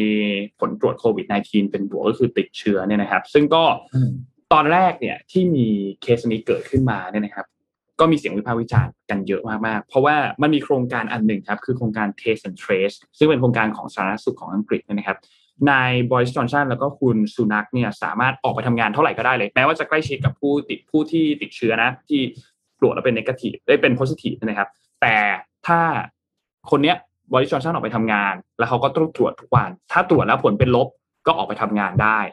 อืมแล้วก็พอนอกเวลางานก็ค่อยไปกักตัวนะครับ แต่ทีนี้พอมีการประกาศว่าบริสจอนสันและคอรมอจะเข้าร่วมตัวโครงการอันนี้เนี่ยก็แน่นอนครับมีเสียงวิพากษ์วิจารณ์กันเกิดขึ้นบอกว่าเฮ้ยนี่มันแบบ VIP หรือเปล่าทำไมประชาชนถ้าเข้าถ้าใกล้ผู้ติดเชื้อ จะต้องมีการกักตัวต้องมีการควอนทีนทำไมอันนี้เนี่ย มันไม่ไม่ต้องทำแบบนั้น มีการใช้ความเป็น VIP เพื่อในการเพื่อตรวจเชื้อและหลีกเลี่ยงการกักตัวหรือเปล่า ก็มีเสียงการคัดค้านเกิดขึ้นครับ ทีนี้ที่น่าสนใจคือในสำนักข่าว BBC ที่อังกฤษเนี่ยนะครับ มีการลงความคิดเห็นบอกว่า this must be one of the fastest government U-turn ever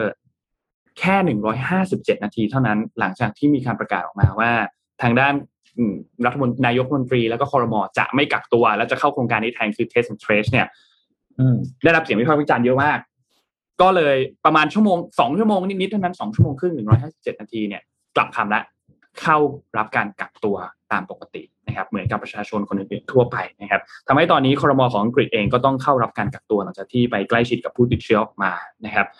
ก็เป็นอีกอันหนึงที่เป็นการเปลี่ยนท่าทีที่รวดเร็วมากๆนะครับ ที่ประกาศเปลี่ยนเรื่องนี้ออกไป ทีนี้รัฐมนตรีสาธารณสุขคนที่ติดเชื้อเนี่ยนะครับ ได้รับวัคซีนแล้ว2โดสนะครับ เราไม่มีข้อมูลว่าฉีดวัคซีนของอะไรไปนะครับ แต่ว่าก็ติดเชื้อเช่นเดียวกัน แต่อาการป่วยไม่หนักครับ มีอาการ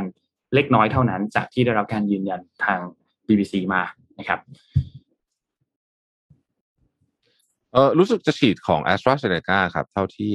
หาข้อมูลได้ a s t r a z เซ e c a โอเคสองโดสฮะรัฐ AstraZeneca มนตรีสองโดสสาธารณสุขของอังกฤษคนนี้เป็นคนใหม่นะครับเพิ่งมาคนใหม่ครับ ครับ เตรียมงานใหญ่เลยก็คืองานนี่แหละ เปิดเมืองนะฮะ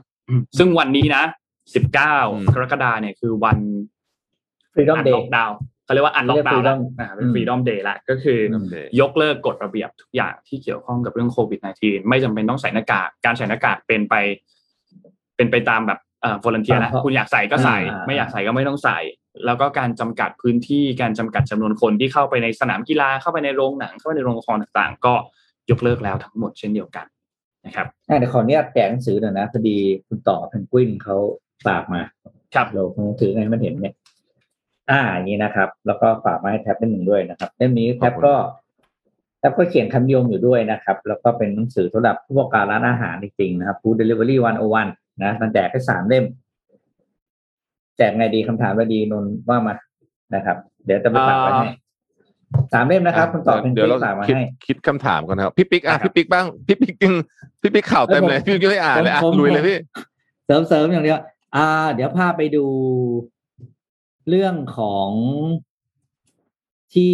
จีนดีกว่าครับ จีนเนี่ยเราไม่ได้พูดถึงเขามาพักใหญ่ละแต่นี่ไม่ได้เกี่ยวกับทางรัฐบาลนะครับแต่ว่าจะพูดเรื่องของเกี่ยวกับธุรกิจสายการบินที่จีนครับ คือจำได้ใช่ไหมปีที่แล้วเนี่ย ตอนที่มันมีโควิดแรกๆเลยอะแล้วสายการบินก็เป็นธุรกิจแรกๆที่โดนกระทบใช่ไหม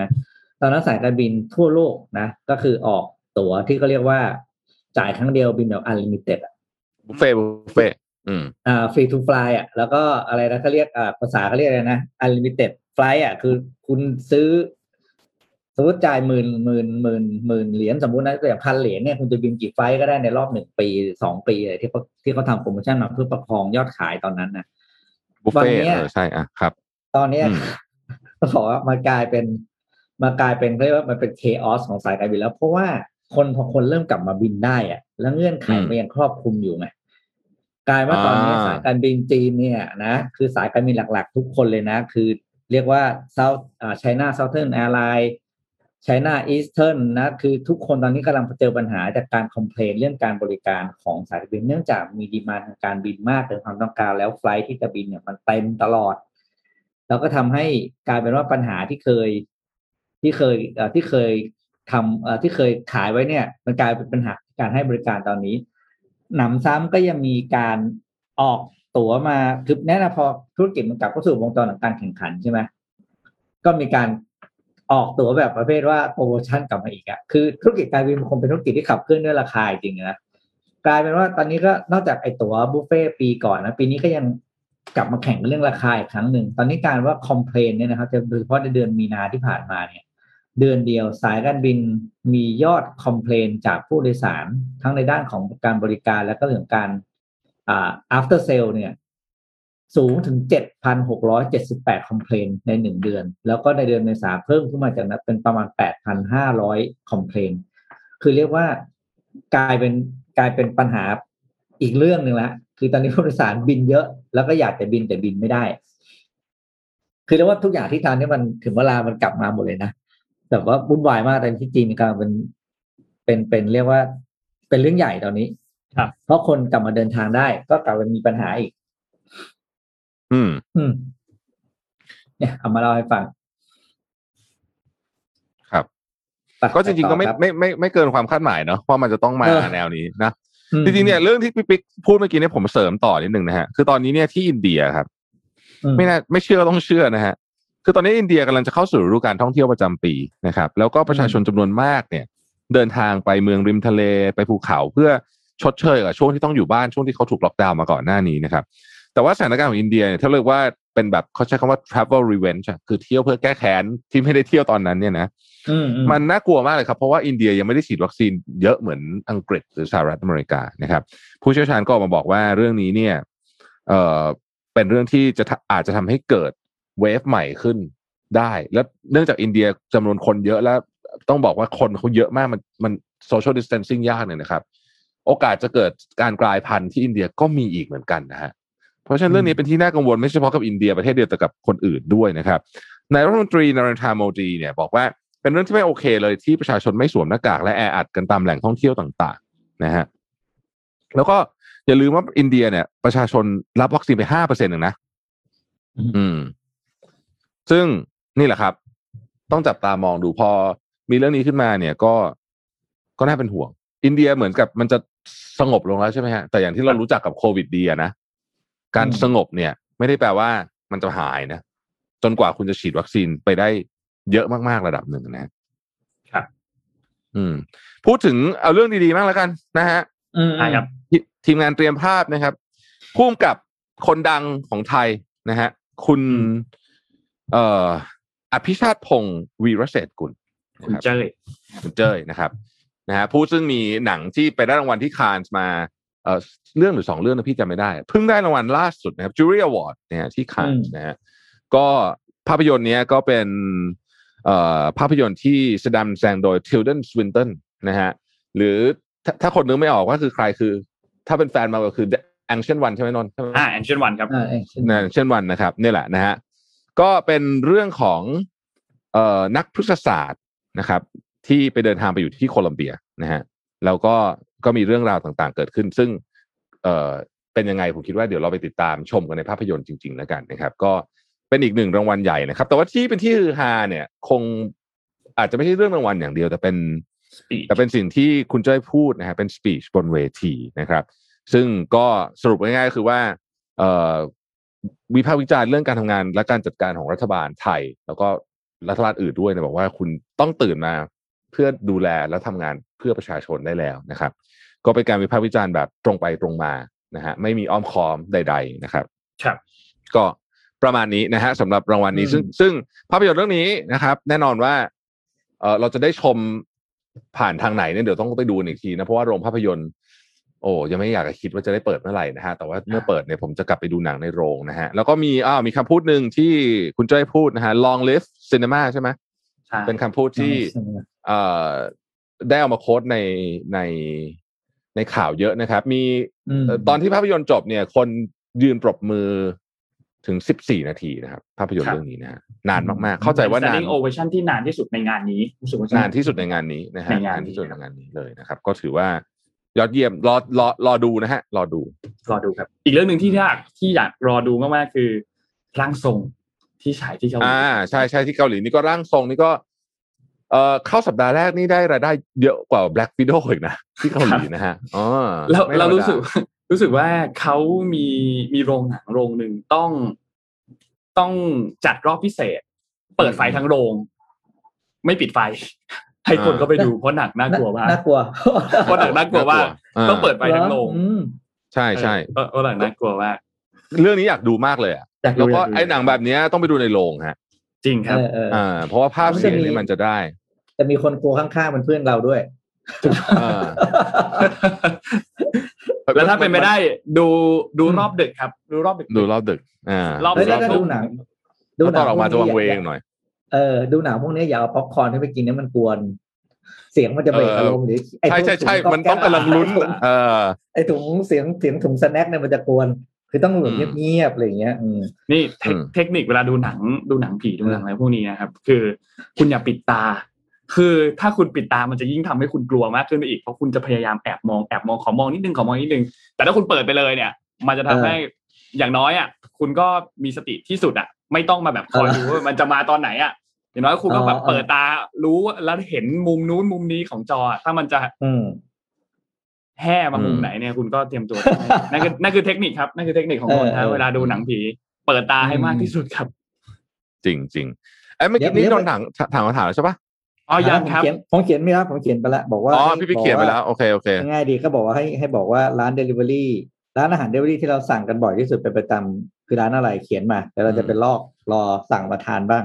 ช่วงใช่วงนี้ใครมีกำลังก็ช่วยช่วยๆกันสั่ง delivery ใช่เพราะว่าใช่อันนี้เป็นปัญหาเหมือนกันนะ เพราะว่าเราเราอยู่ที่บ้านเนี่ย แล้วเราก็สั่งร้านเดิมๆทุกๆวันใกล้ๆเดินร้านน้ำเดิมเราจะวนอยู่ห้าหกร้านแถวๆบ้านเราเนี่ยซ้ำๆซ้ำๆอยู่อย่างเงี้ยแล้วก็เบื่อเหมือนกันไอเดียหมถืดอว่าช่วยช่วยกันประกันช่วยประชาสัมพันธ์ร้านอาหารเล็ก ๆ ด้วยกันนะครับครับจะได้อืมรอดไปด้วยกัน เดี๋ยวไปที่โอลิมปิกนิดนึงโอลิมปิกเนี่ยนักแข่งอยู่แล้วเนี่ย วันศุกร์เนี้ยจะเป็นพิธีเปิดใช่ไหมครับ ครับแล้วก็ตอนนี้ก็เจอนักกีฬาสามคนแล้วนะครับ ที่ติดโควิด ครับ อืม ตั้งแต่ยังไม่เริ่มนะคือจริงๆแล้วการแข่งขันเนี่ยจะเริ่มวันพุธนี้ แล้วก็เขาเรียกเขาจะมีการแข่งขันก่อนนะ แล้วก็มีพิธีเกิดพิธีเปิดอย่างเป็นทางการเนี่ยในวันศุกร์ ตอนนี้เจอแล้วครับ ก็คือ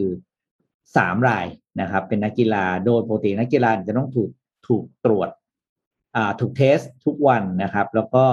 เผอิญว่ามันมีมีข่าวมีข่าวสองอันแต่เป็นเรื่องเดียวกัน แต่ว่าอาจจะไม่ใช่คนละคนนะครับ ก็มีความวุ่นวายเกิดที่แคมป์โอลิมปิกก็คือ มีนักกีฬาจากอ่าผมจำได้ว่าน่าจะเปรูผมจำไม่ผิดพอดีอ่าข่าวมาเลื่อนไปแล้วหายไปจากหมู่บ้านนักกีฬา คือไม่ได้ไปเทสวันนั้นอะ แล้วเขาก็ตามหาตัวเจ้าละวันเลยแต่สุดท้ายเนี่ยก็บอกว่ากลับมา อ่ากลับมาแล้วคือเอาเอาไปเอาไปเดินช้อปปิ้งเลย ก็เป็นที่วุ่นวายนะครับ แต่ว่าไม่ได้รายงานผลว่านักกีฬาท่านนั้นเนี่ยที่ออกไปนอกหมู่บ้านนักกีฬาเนี่ยมีผลโพซิทีฟหรือว่าเป็นเป็นนกาทีฟ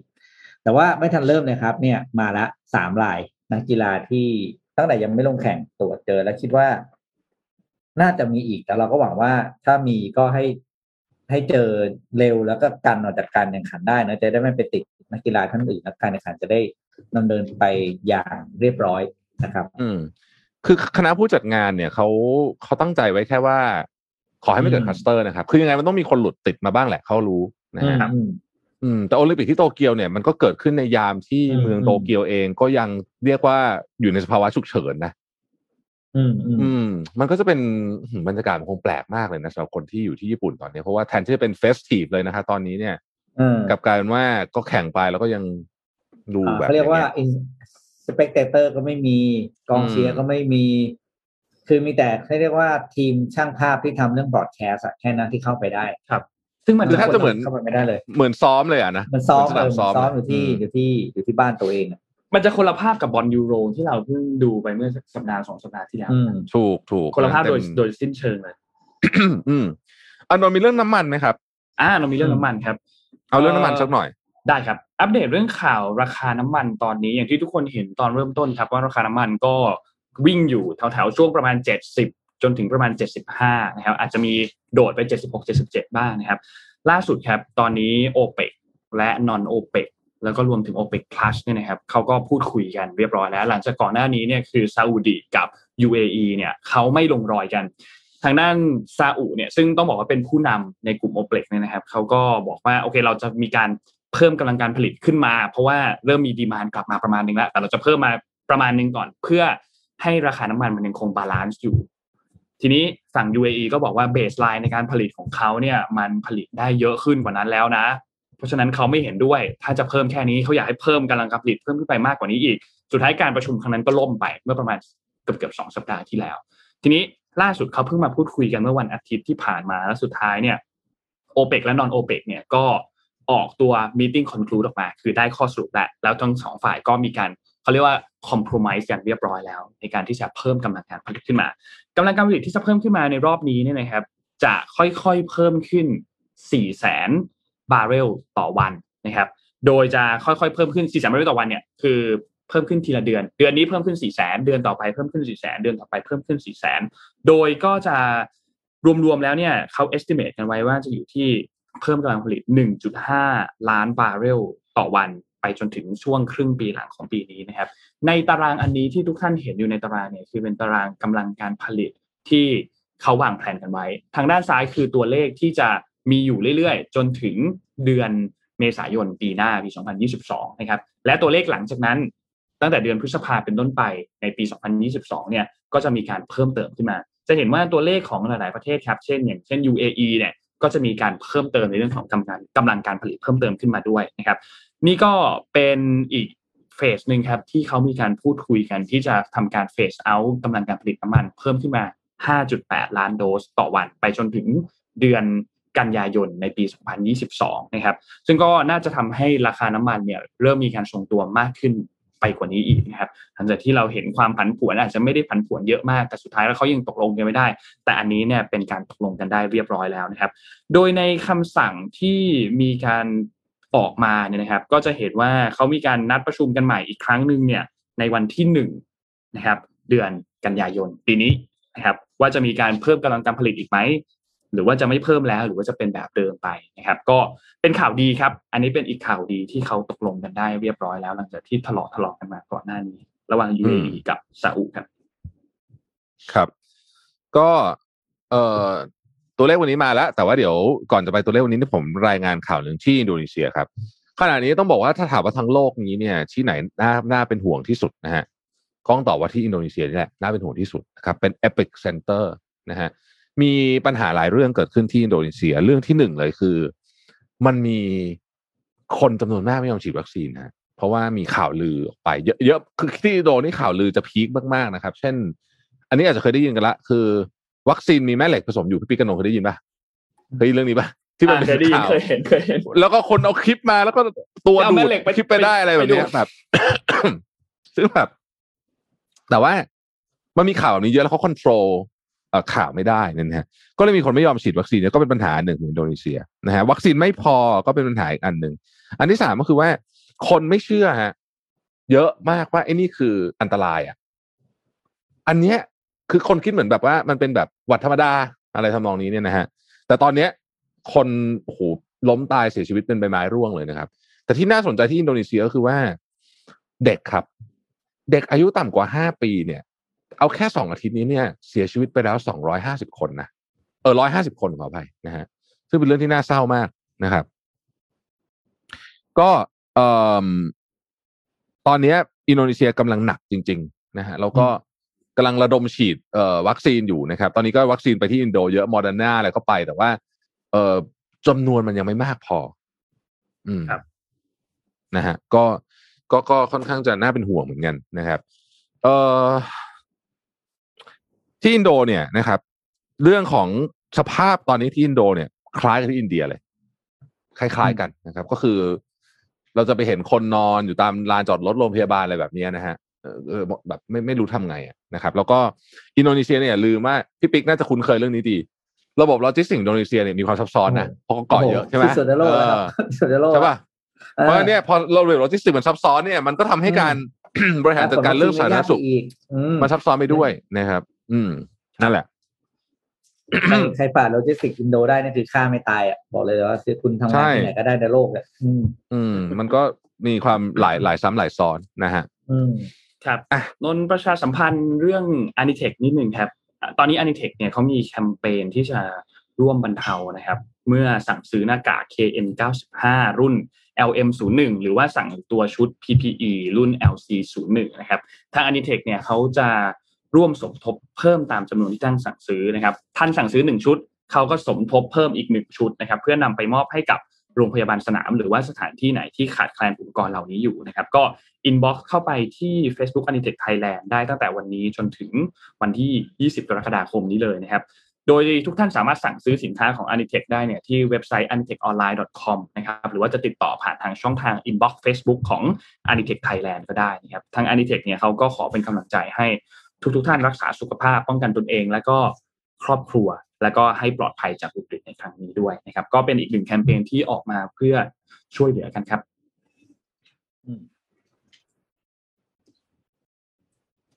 โอเคอะคุณโทมัสมายังเนี่ย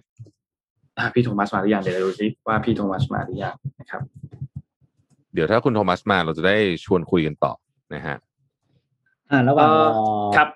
คุณโทมัสเดี๋ยว ไปเล่าเรื่องที่เกี่ยวกับ LVMH ให้ฟังนิดหนึ่งแล้วกัน ก็มีการเข้าซื้อกิจการกันอีกแล้วนะครับ โดยเมื่อสุดสัปดาห์ที่ผ่านมาเนี่ยครับบริษัท L Capital เนี่ยนะครับ ซึ่งเป็นเขาเรียกบริษัทผู้บริหารกองทุนของเอ่อกลุ่ม LVMH เนี่ยได้เข้าซื้อกิจการของร้าน e t r o นะครับ e t r o เนี่ยก็เป็น แบรนด์ที่เป็นแบรนด์ของอิตาเลียนนะครับ แต่ว่าสไตล์ก็จะเป็นสไตล์แบบเขาเรียกว่าสดใสหน่อยนะนี้โดยการเข้าซื้อกิจการมูลค่าการเข้าซื้อเนี่ยอยู่ที่ 500 ล้านยูโรครับหรือประมาณ 590 ล้านเหรียญนะครับ โดยการเข้าซื้อเนี่ยก็เป็นการเข้าซื้อหุ้นจำนวน 60%นะครับ ในขณะที่กลุ่มผู้ถือหุ้นเดิมเนี่ยก็คือครอบครัวนี้แหละ ครอบครัวของ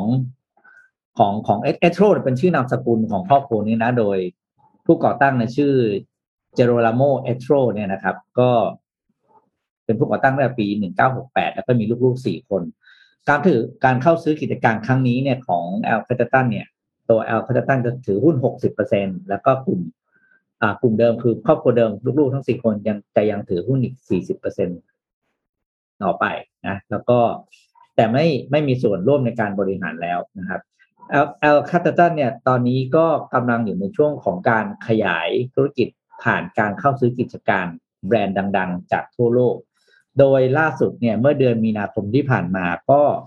เพิ่งไปซื้อกิจการรองเท้าเบอร์เกนสต็อกของเยอรมันนะครับอ่าทุกคนก็ออกนะรองเท้าเบอร์เกนสต็อกนะครับครับแล้วก็อืมอืมอืมก่อนหน้านี้ก็ อ่าไปสอยท็อตนะ มาอีกด้วยนะครับ เพราะฉะนั้นเนี่ย ตอนนี้เนี่ยกลุ่ม LVMH เนี่ยต้องบอกว่า ไม่มีใคช้รอปปิ้งเหรอไม่มีใครตามทันแล้วว่าเออช้อปปิ้งช้อปปิ้งไงแล้วก็ช้อปปิ้งแล้วก็ไม่มีใครตามทันแล้วเรื่องของการกวาดแบรนด์เนมเข้าพอร์ตนะครับ เพราะฉะนั้น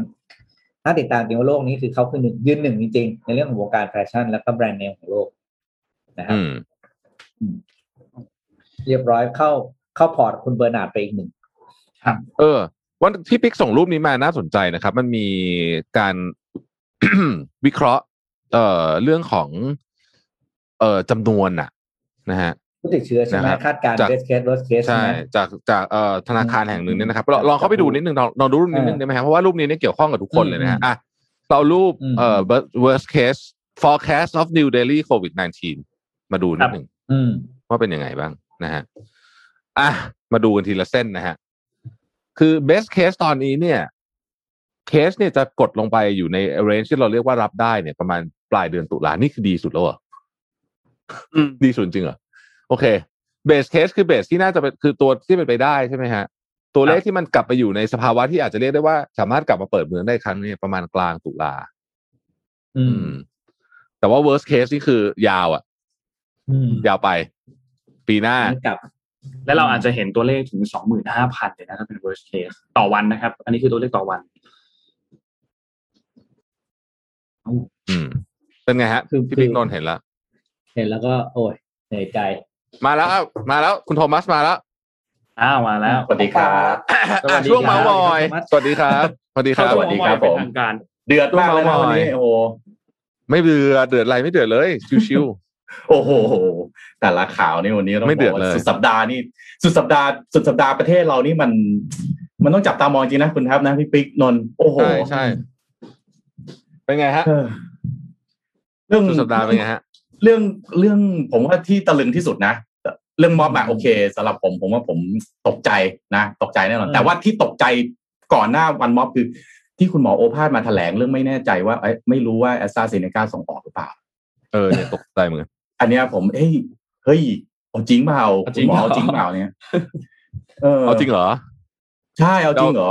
จะเอาแบบนี้จริงๆเหรออืม ใช่ใช่ ผมก็ไปไล่ดูนะ คณะกรรมการ คือต้องต้องได้ก่อน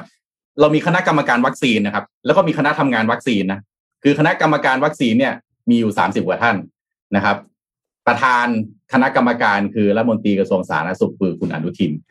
อ่าคณะกรรมการวัคซีนเนี่ยดูแลเรื่องแอสตราซีเนกาตรงๆอะคือวัคซีนหลักอะดูแลโดยคณะกรรมการนี้สามสิบกว่าท่านเอ่อได้รับแต่งตั้งตามมติคอรมอแต่ปีห้าสี่สมัยรัฐบาลคุณอภิสิทธิ์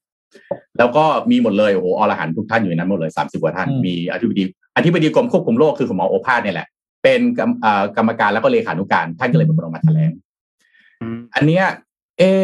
ประชุมกันมาตั้งนาน ไม่รู้เรื่องแอสตราเซเนกาส่งมอบโปรเซสล้านโดสไม่ได้ เราอ่านข่าวทุกวันเรายังรู้เลยนู่นเขานั่งประชุมเขายังไม่รู้เหรอ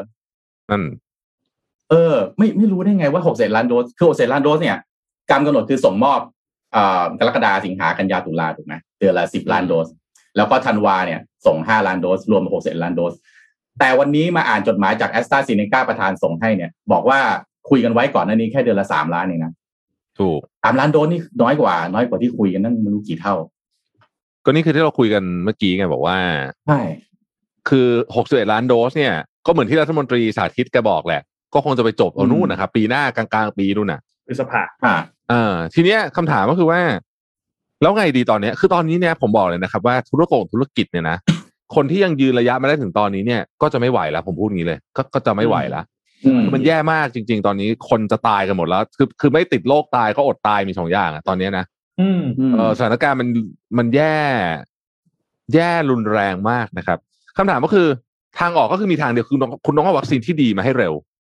อืมทีนี้ คุณต้องไปพอเข้าแถวอะไรก่อนนะวัคซีนอันนี้ช้าแล้วคุณต้องไปเข้าซื้ออนอื่นดิ ผมอย่างนี้ พี่ปิ๊กเอ่อทุกคนคือครับเราลองคิดดูสิว่าขนาดโรงงานวัคซีนอยู่ในเมืองไทยเอ๊ะเจรจากันมาตั้งแต่กันยาปีที่แล้วเนี่ยนะอาจจะก่อนหน้านั้นด้วยเนี่ยนะ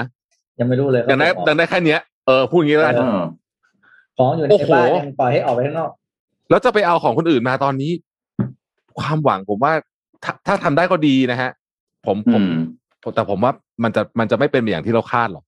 มันมีอีกเรื่องหนึงที่ทุกคนต้องกังวลมากๆเลยนะถ้ามันเกิดขึ้นคือตอนนี้หลายประเทศในยุโรปรวมถึงสหรัฐอเมริกาเองด้วยเนี่ยกำลังเริ่มพิจารณาฉีดวัคซีนประชาชนตัวเองเข็มสามก็คือ booster shot เนี่ยนะครับครัขบองซึ่ง booster shot เขาก็ใช้ไฟเซอร์ใช้อะไรของเขาฉีดนี่แหละ ถ้าเป็นแบบนั้นเนี่ยกำลังการผลิตวัคซีนเนี่ยมันจะหายไปอีกเพียบเลยนะ เพราะว่า เออเขาต้องไปฉีดของคนของเขาเองก่อนถูกไหมฮะ อืมใช่ เนี่ยแหละปปัจจัยปัจจัยใหญ่คือ เดลต้ามันยังไม่ระบาดไปฝั่งตะวันตก เดี๋ยวถ้ามันระบาดไปฝั่งตะวันตกนะ capacity การผลิตก็โดนอีก หมายถึงว่าโดนทางฝั่งตะวันตกเนี่ยมาแย่งไปอีก อืม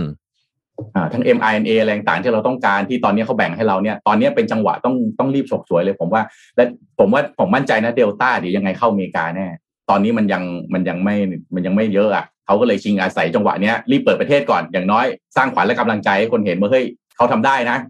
อ่าใช่ใช่งวดเดลหน้าต้าประยังชาไม่ชนดุจะช่วยกันอีกอืม แต่ว่าอังกฤษนี่ก็เดลต้าเกือบหมดนะก็ยังเปิดนะอืม อืมอืมครับก็ยังเปิดครับอืม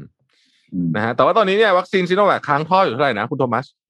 สามสิบเอ็ดประมาณสามสิบสามสิบห้าล้านโดสที่ค้างอยู่สิบห้าล้านโดสเพราะสี่สิบเจ็ดล้านโดสทั้งหมดส่งมาแล้วสิบส่งมาแล้วสิบเอ็ดเหลือสามสิบประมาณนั่นแหละสามสิบกว่าสามสิบห้าประมาณนั้นเขาเขาก็จะเขาจะเอาจริงใช่ไหมดูแล้วนี่ไงผมผมก็คิดเหมือนคุณแทบเลยเขากล้าหักเปล่า อืมอย่างมาเลเนี่ยหักเลยบอกไม่เอาแล้วไม่สั่งแล้ว เมืองไทยกล้าหักไหมอืมจริง ๆ นะผมผมผมงี้นะผมพูดตรงๆนะขอขออนุญาตด้วยความเคารพนะคือที่เมืองไทยเนี่ย มีผู้ถือหุ้น มีผู้ถือที่เป็นผู้ลงทุนนะอาจจะไม่ได้มีอำนาจในการตัดสินใจ แต่มันก็ต้องมีมีอะไรบางอย่างที่สามารถช่วยคุยได้ถูกไหมอืมว่าเฮ้ยเฮ้ยตอนเนี้ย efficacy มันไม่ได้จริง ๆ เอามาเนี่ยมันมันไม่ช่วย คุณย้ายไปประเทศอื่นได้ไหมที่เดลต้าเนี่ยมันไม่ยังยังไปไม่ถึง ในแอฟริกานี่ผมว่าไม่แน่ใจว่ามันพอแบบ จะใช้ได้หรือเปล่าแบบย้ายนะสวปกันอะไรอย่างนี้ได้ไหม อาจจะโยกกันหลายนั่นก็ได้นะ คือเช่นอ่าไปคุยกับอ่าฝั่งตะวันตกนะ ขอเปลี่ยนตัวไฟเซอร์มา แล้วแทนที่คุณจะเอาตัวไฟเซอร์ของคุณเนี่ย ส่งไปที่แอฟริกาใต้ เราขอของเราเนี่ยซีโนแวคส่งไปแอฟริกาใต้แทนอย่างนี้ได้ไหมเนี่ยม้วนกันเป็นสาม สามทอดอย่างนี้ได้ไหมเป็นสามเหลี่ยมแบบทำนองเนี้ยเออคือไม่เราไม่รู้จริงอะเอาพูดตรงๆผมไม่รู้จริงหรอกผมผมแค่เป็นผู้ประกาศข่าว แล้วผมก็เป็น secondary data ทั้งนั้นที่ผมเอามาพูด แต่มันเป็น initiative ไงคือถ้าเกิดว่ามันเป็นไปได้ก็น่าสนใจใช่ไหมฮะแทนที่จะแบบซีโนแวคตอนนี้มันรู้ๆอยู่แล้วว่ามันไม่เวิร์กนี่วันพรุ่งนี้ผมมีคิวไปฉีดซีโนแวคด้วยนะยังคิดอยู่เลยว่าไปฉีดดีไหมอืม อืม สิ่งที่ถ้า สิ่งที่ผมแนะนำว่ารัฐบาลควรจะเริ่มทำนะ ถ้าอยากได้วัคซีนอย่างจริงจังตอนนี้เนี่ยมันมีอีกทางเลือกหนึ่งก็คือ คุณต้องโทร คุณจะโทรใช้คำว่าโทรเช็ค หรือหาข้อมูลหรืออะไรก็ได้ที่ประเทศต่างๆ ที่เขามีวัคซีนอยู่เยอะแล้ว แล้วมันใกล้จะหมดอายุแล้วเขาจะต้องทิ้งเนี่ยผมเชื่อว่าเยอะอืมอืมคุณไปขอเข้ามาขอซื้อเข้ามาก็ได้อย่าไปขอ ถ้าคิดว่าขอเปล่าแล้วมันไม่ดีก็ไปขอซื้อเข้ามาก็ได้ เพราะว่าแต่ละที่วัคซีนยังไม่หมดอายุก็คือไม่หมดอายุอืม ใช้ได้อืมเอาเข้ามาก่อนวัคซีนตัวที่เรามั่นใจว่าดีอะเพราะว่าเราเห็นไหมประเทศที่เป็นประเทศอ่าที่เขาเอาวัคซีนไปตุนเกินจำนวนประชากรเยอะๆอะเราเห็นข่าวนี่ ใครมีสั่งเกินไปเท่าไหร่อะคือมันใช่คือการโทรเช็คสต็อกอะโทรเช็คสต็อกใครมีเหลือ แล้วก็ยังไม่มีความ อ่ายังไม่ยังไม่ใช้หมดในช่วงนี้อะอะคุณก็ไปซื้อเข้ามาก่อนสิ อืม เอ่อผมอยากเล่าเรื่องหนึ่งได้ไหมไอ้เรื่องของวัคซีนอืมซิโนแวคเนี่ย มันจะครับมี argument อยู่ข้อหนึ่งที่เราเห็นตามโลกโซเชียลต่างๆนานานะครับ แล้วก็มันมีคำอธิบายที่ผมว่าดีมากผมขอยืมเฟซบุ๊กอาจารย์นัทวุฒิเผ่าทวีมาอีกแล้วนะครับ ขอบคุณอืมอาจารย์มากนะ อาจารย์ทำให้ผมเออหาข้อมูลง่ายขึ้นเยอะเลยเพราะอาจารย์เขียนได้เข้าใจดีมากเลยนะครับ ก็จะมีคนบอกว่าเฮ้ยบุคลากรทางการแพทย์อะเคยได้ยินไหมฉีดวัคซีนซิโนแวคไปหกแสนเจ็ดแสนคนน่ะ มีติดครับจริง ๆ อะ แค่หกร้อยกว่าคนเองนะครับอืมเพราะฉะนั้นถือว่าประสิทธิภาพดีมากอาจารย์อธิบายแบบนี้ครับ ประสิทธิภาพของวัคซีนไม่ได้คำนวณแบบนี้ ประสิทธิภาพของวัคซีนเนี่ย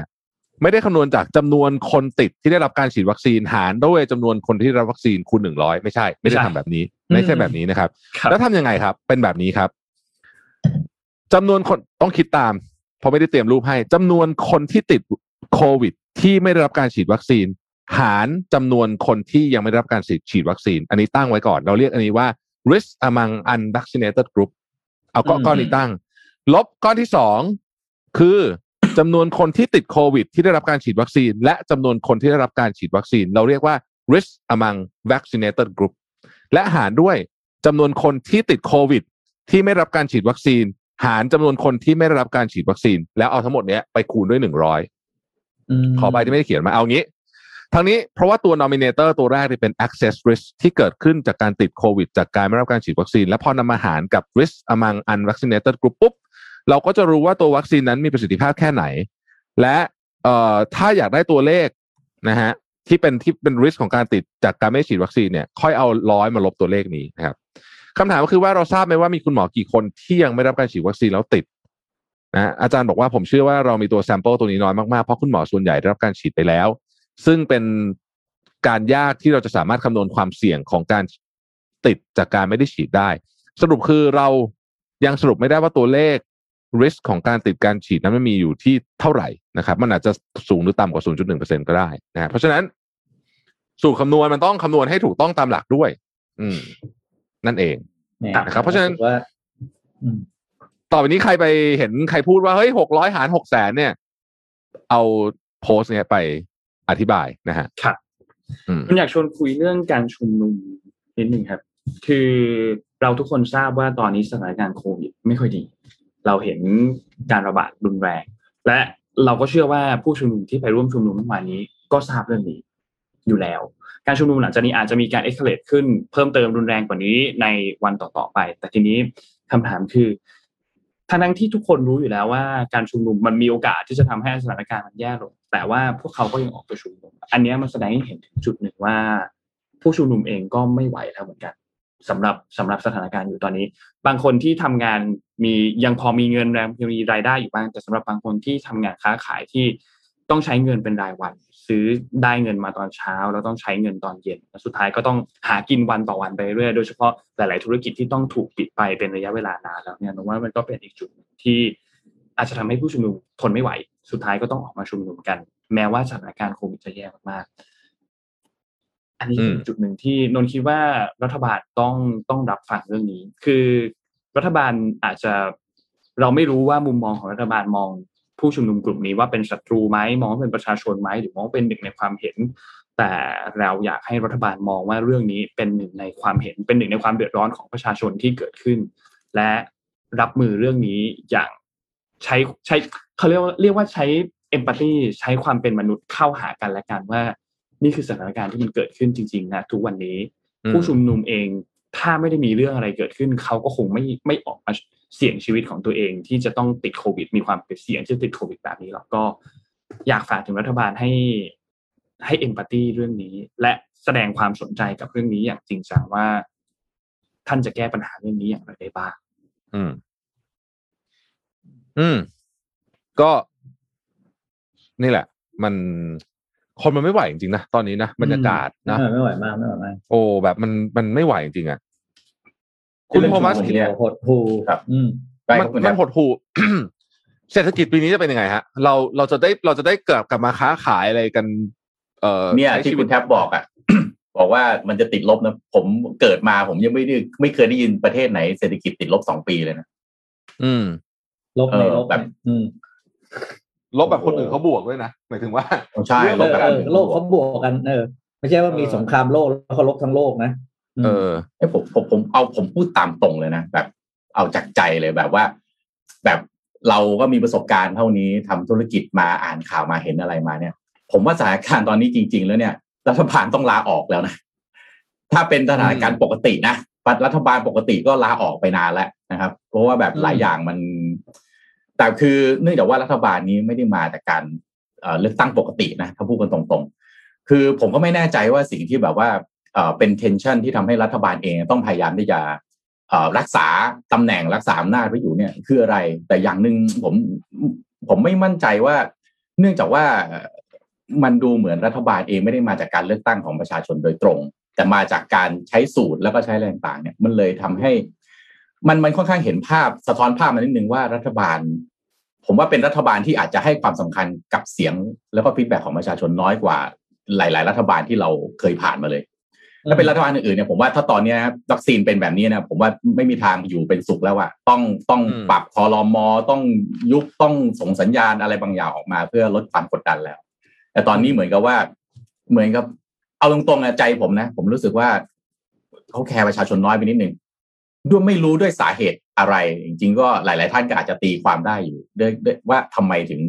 อ่าให้ให้ความสนใจกับเสียงของประชาชนน้อยกว่าที่ควรจะเป็นอืมอืมเนี่ยผมจะให้เห็นภาพหนึ่งนะ ที่ผมเตรียมมาวันนี้แต่เมื่อกี้ไม่ได้อ่านในข่าวช่วงข่าวก็คือ เอ่อทีมงานเอาภาพทีหนึ่งทีห้าขึ้นให้ดูหน่อยได้ไหมฮะคือตอนนี้เนี่ย เราเราต้องสแกนข่าวสำนักหัวใหญ่ๆทุกคนถูกไหมครับอ่าแล้วผมก็ไปดูข่าวเนี่ยเอ่อ จากเนี่ยใน Bloomberg ใน Financial Times ในอะไรพวกนี้เนี่ยนะฮะแล้วก็เห็นความเปลี่ยนแปลงอันหนึ่งคือช่วงเนี้ยครับ ไม่ค่อยมีใครเขาพูดถึงเรื่องโควิดแล้วนะอืมเนี่ยสำนักข่าวระดับโลกเนี่ยลองเปิดดูได้เลยเนี่ยเขาไปเรื่องอื่นกันหมดแล้วฮะตอนเนี้ยพูดง่ายว่าอ่าเขา move on จากโควิด แล้วพะเปิดไปได้เรื่อยๆเลยครับทีมงานก่อนเออฮะที่อันนี้คือ Bloomberg นะครับ มันก็จะมีเอ่อของของอีกหลาย ๆ อันนะนะคือเขา move on จากจากโควิด ไปแล้วอะ ไปดูข่าวก็จะมีเรื่องโควิดนิดหน่อยแบบ อาจจะมีอินโดอินอะไรอย่างเงี้ยแต่ว่าหลักๆก็คือทั้งเนี่ยผมเอามาให้ดูห้าสำนักห้าสำนักข่าวเนี่ยนะฮะเนี่ยอืมอืม Washington Post อะไรพวกนี้ไปดูไม่มีเขาไม่ค่อยพูดเรื่องโควิดกันแล้วอะคือเหมือนกับมันมันมันมันจจบบไปแล้วนะไปแล้วสำหรับโลกตะวันตกอะนะฮะคือจบหรือว่าครับแบบกลายเป็นเรื่องเล็กไปละจัดการได้แล้วอืมใช่มันใช่ก็คือมันไปอยู่การบริหารมันจะไปอยู่จัดการเซกชันหนึ่งมันจะไปอยู่แค่เซกชันหนึ่งใช่เป็น section มัน COVID มันจะไม่พลาดไม่หัวได้ไม่ข่าวเป็นเฮแล้ดวไลน์เออ ซึ่งถ้าเทียบกับก็ช่วงเดียวกันของปีที่แล้วที่เราจะเห็นการพลาดหัวข่าวนะการรักษามีการตายรายวันคนล้นนั่นนะคือนั่นคือตอนนั้นมันยังอยู่ในสถานการณ์จริง ๆ ตอนนี้อืมโพสต์ข่าวเหล่านั้นไม่มีละอ่าที่อิตาลีเนี่ยชัดเจนนะถ้าเราจำได้เราทำข่าวตั้งแต่ตอนช่วงโควิดใช่ไหมครับอิตาลีตอนนั้นหนักมากโหที่บอกว่ามีแบบว่าภาพของรัฐมนตรีสาธารณสุขร้องไห้อย่างเงี้ยของของอิตาลีนะร้องไห้ที่เห็นแบบว่าเออการแพทย์เขาไม่สามารถรองรับได้ อะไรอย่างเงี้ย ตอนนี้ทุกคนกลับมาเดินหน้าต่อ อืมคือผมเข้าใจได้นะ ผมเข้าใจ factor ที่ว่ารัฐบาล foresee มองล่วงหน้าไม่ได้ว่าเดลต้ามันจะมาระบาด แล้วมันจะทำให้ผู้ติดเชื้อขึ้นเป็นหมื่นผม ผมว่ามันยังพอมันยอมรับไม่ได้ แต่มันเข้าใจได้นะครับ แต่ว่าผมว่าที่มันเป็นวิกฤตทางการสื่อสารที่แท้จริงก็คือว่าทำไมตัวเลขของของวัคซีนอะ ไม่ได้ไม่ได้เอาตอนนี้นะ ตั้งแต่ปีที่แล้วมีคนพูดเสมอว่าคุณคำนวณผิดหรือเปล่ามาตั้งแต่แรกเลย แล้วรัฐบาลเองก็ไม่เคยมาแก้ต่างในเรื่องนี้ว่าเฮ้ยคำนวณผิดหรือไม่ผิด แล้วก็เวลานอกจากนี้นะ เวลายืนขึ้นตอบกระทู้อภิปรายในสภาเนี่ย น้ำเสียงสีหน้าคำพูด มั่นใจมากว่าการตัดสินใจเนี่ยมันถูกต้องย้อนกลับไปเนี่ยไปดูคลิปคุณอนุทินเนี่ย ตอนนี้กำลังไวรัลมากเลย ยืนขึ้นตอบกระทู้เดือนกุมภาบอกว่าเดี๋ยวเดี๋ยว Q3 เนี่ยถ้าไปเอาไอ้ตัว mRNA ของฝั่งตะวันตกมาเนี่ย วัคซีนจะเต็มแขนคนไทยแล้วอะแต่ตอนนี้คุณอนุทินยังไม่ออกมาชี้แจงอะไรเรื่องนี้เลย คือผมว่าอันนี้คือวิธีการสื่อสารชนิดหนึ่งนะคือผิดไม่ได้อะ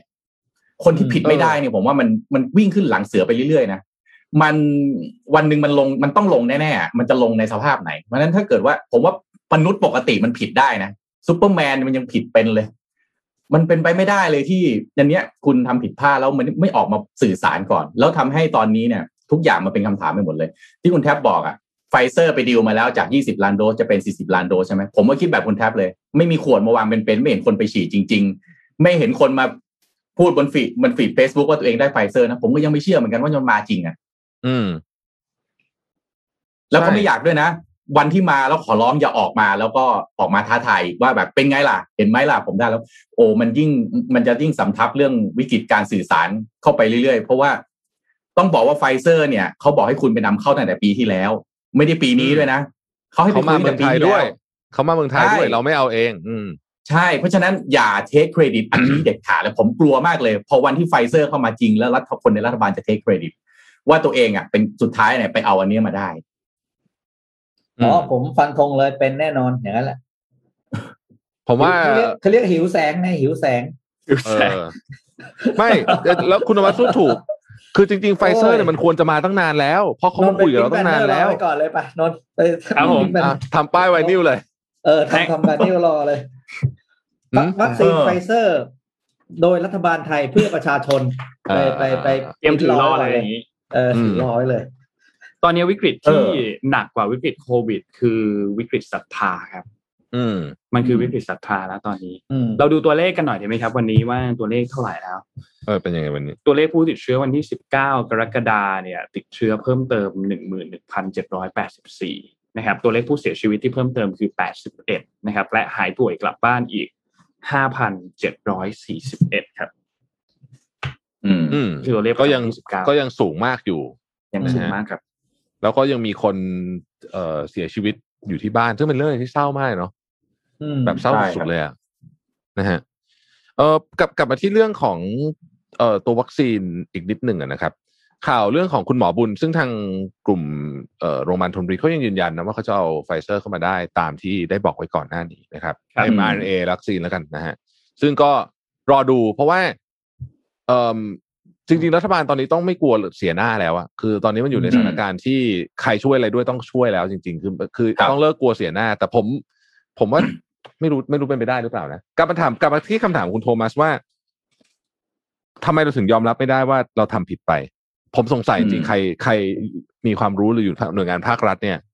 เล่าให้ฟังหน่อยอืมถ้าเรายอมรับว่าเราทำผิดเนี่ย มันแปลว่าเราจะต้องถูกทำโทษหรือเปล่าเออ ผมอยากรู้อันนี้ผมอันเนี้ยผมผมตั้งอะไรนะ ตั้งพยายามหาคิดว่าถ้าสวมหมวกตัวเองเป็นรัฐบาลอืมทำไมถึงแรงจูงใจอะไรที่ทำให้ผม จะไม่ยอมรับว่าตัวเองผิด ซึ่งมันประหลาดมากกับมนุษย์ที่ไม่ยอมรับว่าตัวเองผิดนี่ผมว่าเป็นมนุษย์ประหลาดมากๆเลยนะแต่ผมคิดว่าแรงจูงใจนั้นคือน่าจะเป็นว่า กลัวเอ่อเรียกว่าอะไรกลัวความมั่นคงของการอภิปรายในสภา คือถ้าคุณแท็บพี่ปิ๊กนนท์จำได้นะก่อนหน้านี้เวลาอภิปรายทีปั๊บเนี่ย อภิปรายฝ่ายค้านอภิปรายไม่รู้กี่วันกี่คืนเนี่ยฮะ ฝ่ายรัฐบาลยืนขึ้นแล้วอธิบายบอกว่า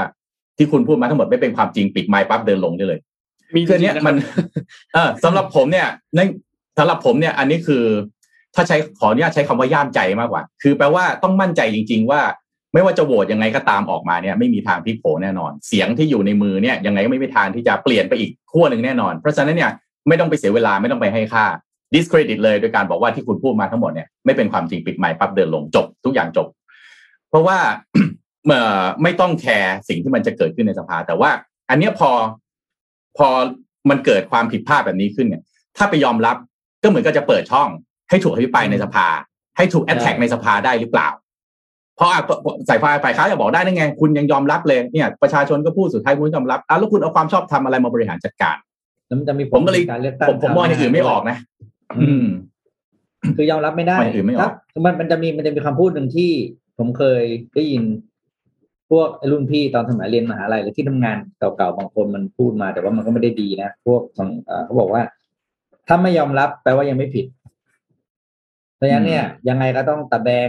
สีข้างแถไปห้ามพูดว่าตัวเองห้ามยอมรับว่าตัวเองผิดเพราะวันที่ยอมรับมันคือผิดจริง ๆ แล้วโอ้โหเขาบอกว่า อันนั้นคือเหมือนกับกระแสมันจะถล่มเข้ามา ซึ่งเนี้ยจะมีผลไปเรื่องกับการเลือกตั้งครั้งต่อไปด้วย ถ้าคุณยอมรับว่าอืมคุณทำพลาดใช่ไหมคุณคิดว่าตอนหาเสียงครั้งต่อไป ในการตั้งครั้งต่อไปเนี่ยฝั่งตรงข้ามคุณเนี่ยเขาจะเอาเรื่องนี้มาพูดได้ไม่รู้จบ แล้วเรื่องเนี้ยความเสียหายมันใหญ่โตมากนึกออกปะมันไม่ใช่แบบเรื่องเรื่องกระติบลิบเนี่ยพอพูดได้มันตีเป็นกระแสได้ง่ายมากไงแล้วคุณอ่าจะต้องเหนื่อยมากในการที่จะคิดค้นหานโยบายอะไรต่าง ๆ หรือความดีอ่าความชอบอืมต่าง ๆ เพื่อเพื่อมามามากลบเรื่องผิดพลาดที่คุณยอมรับด้วยตัวเองว่าคุณทำพลาดเราเพเห็ราะนฉะนั้นเคผมสบอกแบบผมนี้เยฟัอะนมาธกงเลยว่า ชาตินี้คุณไม่มีทางได้ยิน คำว่าขอโทษ จากคนที่ยังอยู่ในตำแหน่งทางการเมืองแต่วันหนึ่งถ้าเป็นพแบอบพ้นไปแล้วนี้เนี่ยสักยี่สิบสามสิบอ่าปีเนี่ยคุณอาจจะได้ยิน ผมย้อนกลับไปผมขอโทษ อันนั้นอาจจะได้ยินนะ เมื่อผ่านมาแล้วสามสิบปีเขารีไทายแล้วหมดไปจากตำแหน่งอะไรแล้วอย่างเงี้ยอาจจะอาจจะได้ยิน แต่ถ้าตราบใดที่เขายังวนเวียนวงวนอยู่ตรงนี้นะ ไม่มีทางผมพูดได้เลย แต่ถ้าเป็นถ้าเรามีวัฒนธรรมแบบนี้เนี่ย มันก็จะยากมากนะที่จะทำให้ใช่ประเทศใช่บริหารได้ถูกทางนะอื ไม่งั้นเขาก็จะตะแบงทำต่อไปอะอย่างผมคิดว่าหนึ่งในการที่เราไม่หยุดสั่งซิโนแวคสักทีเนี่ย อาจจะเป็นเรื่องนี้ก็ได้นะ เพื่อที่จะยืนยันว่าความคิดของฉันถูกไงแล้ววันใช่ไหมหนึ่งมันจะกลายเป็นว่าเชื้อทั้งหลายมันพัฒนาตัวเองจนมาเข้าทางซีโนแวคซีโนแวคปราบได้อย่างเงี้ยเหรอมันนับไปถูกอย่างเงี้ยเหรอโอ้โหไม่ไหววะแต่ผมก็เหลืมีอสมกี่มคตินฐานหนึ่งผมก็เออมีสมมติฐานหนึ่งที่อืมที่ทำไมรัฐบาลถึงพยายามที่จะดึงดันว่าที่ทำไม่ยอมรับไม่ยอมรับว่าอืมที่อืมตัดสินใจแบบผิด คือมองในแง่ดีเมื่อกี้อาจจะมองแบบนกาทีฟนิดนึงถ้ามองโพซิทีฟคืออาจจะเป็นไม่ได้ว่าก็พยายามที่จะปกป้องคนทำงาน คือพยายามให้กำลังใจคนทำงานว่าอืมตัดสินใจมาแบบนี้แล้วก็เลยพยายามปกป้องนะอันเนี้ยก็เลยผมก็เลยจะมองมองกลับไปที่คณะกรรมการวัคซีนแห่งชาติ ที่คุณอนุทินน่ะเป็นประธาน ว่าอืมอันเนี้ยมีสามสิบกว่าท่านนะก็เนี่ยแหละ อธิบดีกรมอนามัยอธิบดีกรมการแพทย์นะครับเอ่อ รองปลัดกระทรวงสาธารณสุขนะครับเเลขาธิการคณะกรรมการอาหารและยานะครับผู้ในวยการสารสวภาสภากาชาติไทย ผู้ในวยการองค์การเภสัชกรรมนะครับ ประธานเจ้าหน้าที่บริหารศูนย์ความเป็นเลิศด้าน ชีววิทยาศาสตร์ประเทศไทย ผู้อำนวยการสำนักงานพัฒนาวิสาหกิจเอ่อวิทยาศาสตร์และเทคโนโลยีแห่งชาติ ผู้อำนวยการสำนักงานกองทุนสนับสนุนการวิจัยนี่แค่บางส่วนนะคือสามสิบกว่าท่านนี่คือเรียกว่าสุดยอดทั้งหมดของเบอร์หนึ่งของทุกหน่วยงานทุกองค์กรมาอยู่ในนี้หมดเลย ก็เลยแบบเป็นไปได้หรือเปล่าว่าเอ๊ะคืออยากจะปกป้องคนทำงาน แต่ไม่ว่ายังไงก็ตาม ผมว่าโลกในยุคปัจจุบันมัน ignore fact ไม่ได้อะความจริงมันก็คือความจริง คุณจะแบบพยายามที่จะดึงดันไปมันก็มันก็มันก็เท่านั้นสุดท้ายแม้กระทั่งคุณหมอประสิทธิ์นะฮะคณะบดีของศิริราช คือท่านท่านเอ่อคุณหมอประสิทธิ์เนี่ยไม่ได้อยู่ในคณะกรรมการวัคซีนนะครับครับท่านก็ยังออกมาพูดเลยล่าสุดในคลับเฮาส์ก็บอกว่าเอ่อซิโนแวคเลิกสั่งได้แล้ว ก็จริง ๆ ผมว่าก็ชัดเจนนะในในมุมมองของผู้รู้ก็ก็ชัดเจนหมดมันที่เหลือเนี่ยมันเป็นแค่ ผมว่าตอนนี้นะตอนจบของหนังเรื่องเนี้ยคือทีมงานที่รับผิดชอบเรื่องนี้ต้องออกมาพูดในสิ่งที่คนรอฟังอยู่ว่า โอเคซิโนแวคใช้ไม่ได้แล้วจริง ๆ นั่นแหละ ถึงจะถึงจะจบเรื่องของซิโนแวคได้สักทีแล้วก็ไปเอาอย่างอื่นเข้ามา ไม่งั้นผมรับประกันนะ สื่อทุกสื่อจะวนอยู่กับเรื่องซิโนแวคแบบนี้แหละเพราะว่าเนี่ยพรุ่งนี้ผมยังได้ไปฉีดซิโนแวคอยู่เลย นี่คือนี่คือเข็มสองของคุณโทมัสเหรอเข็มสองแต่ว่าของผมผมต้องอย่างนี้ของผมผ่านราชวิทยาลัยนะครับอ่าเพราะฉะนั้นถ้าในความคิดผมเนี่ยก็คือคิดว่าสต็อกของซิโนแวคมันยังมีอยู่พอสมควร เพราะฉะนั้นแน่นอนมีฉีดมันก็ดีกว่าไม่มีฉีด แต่ก็ต้องบอกว่ามันก็ไม่ควรอะ คือตอนนี้ก็ต้องบอกว่า efficacy ของซิโนแวคมันมันต่ำเกินไป แต่ผมมาเข็มหนึ่งผมได้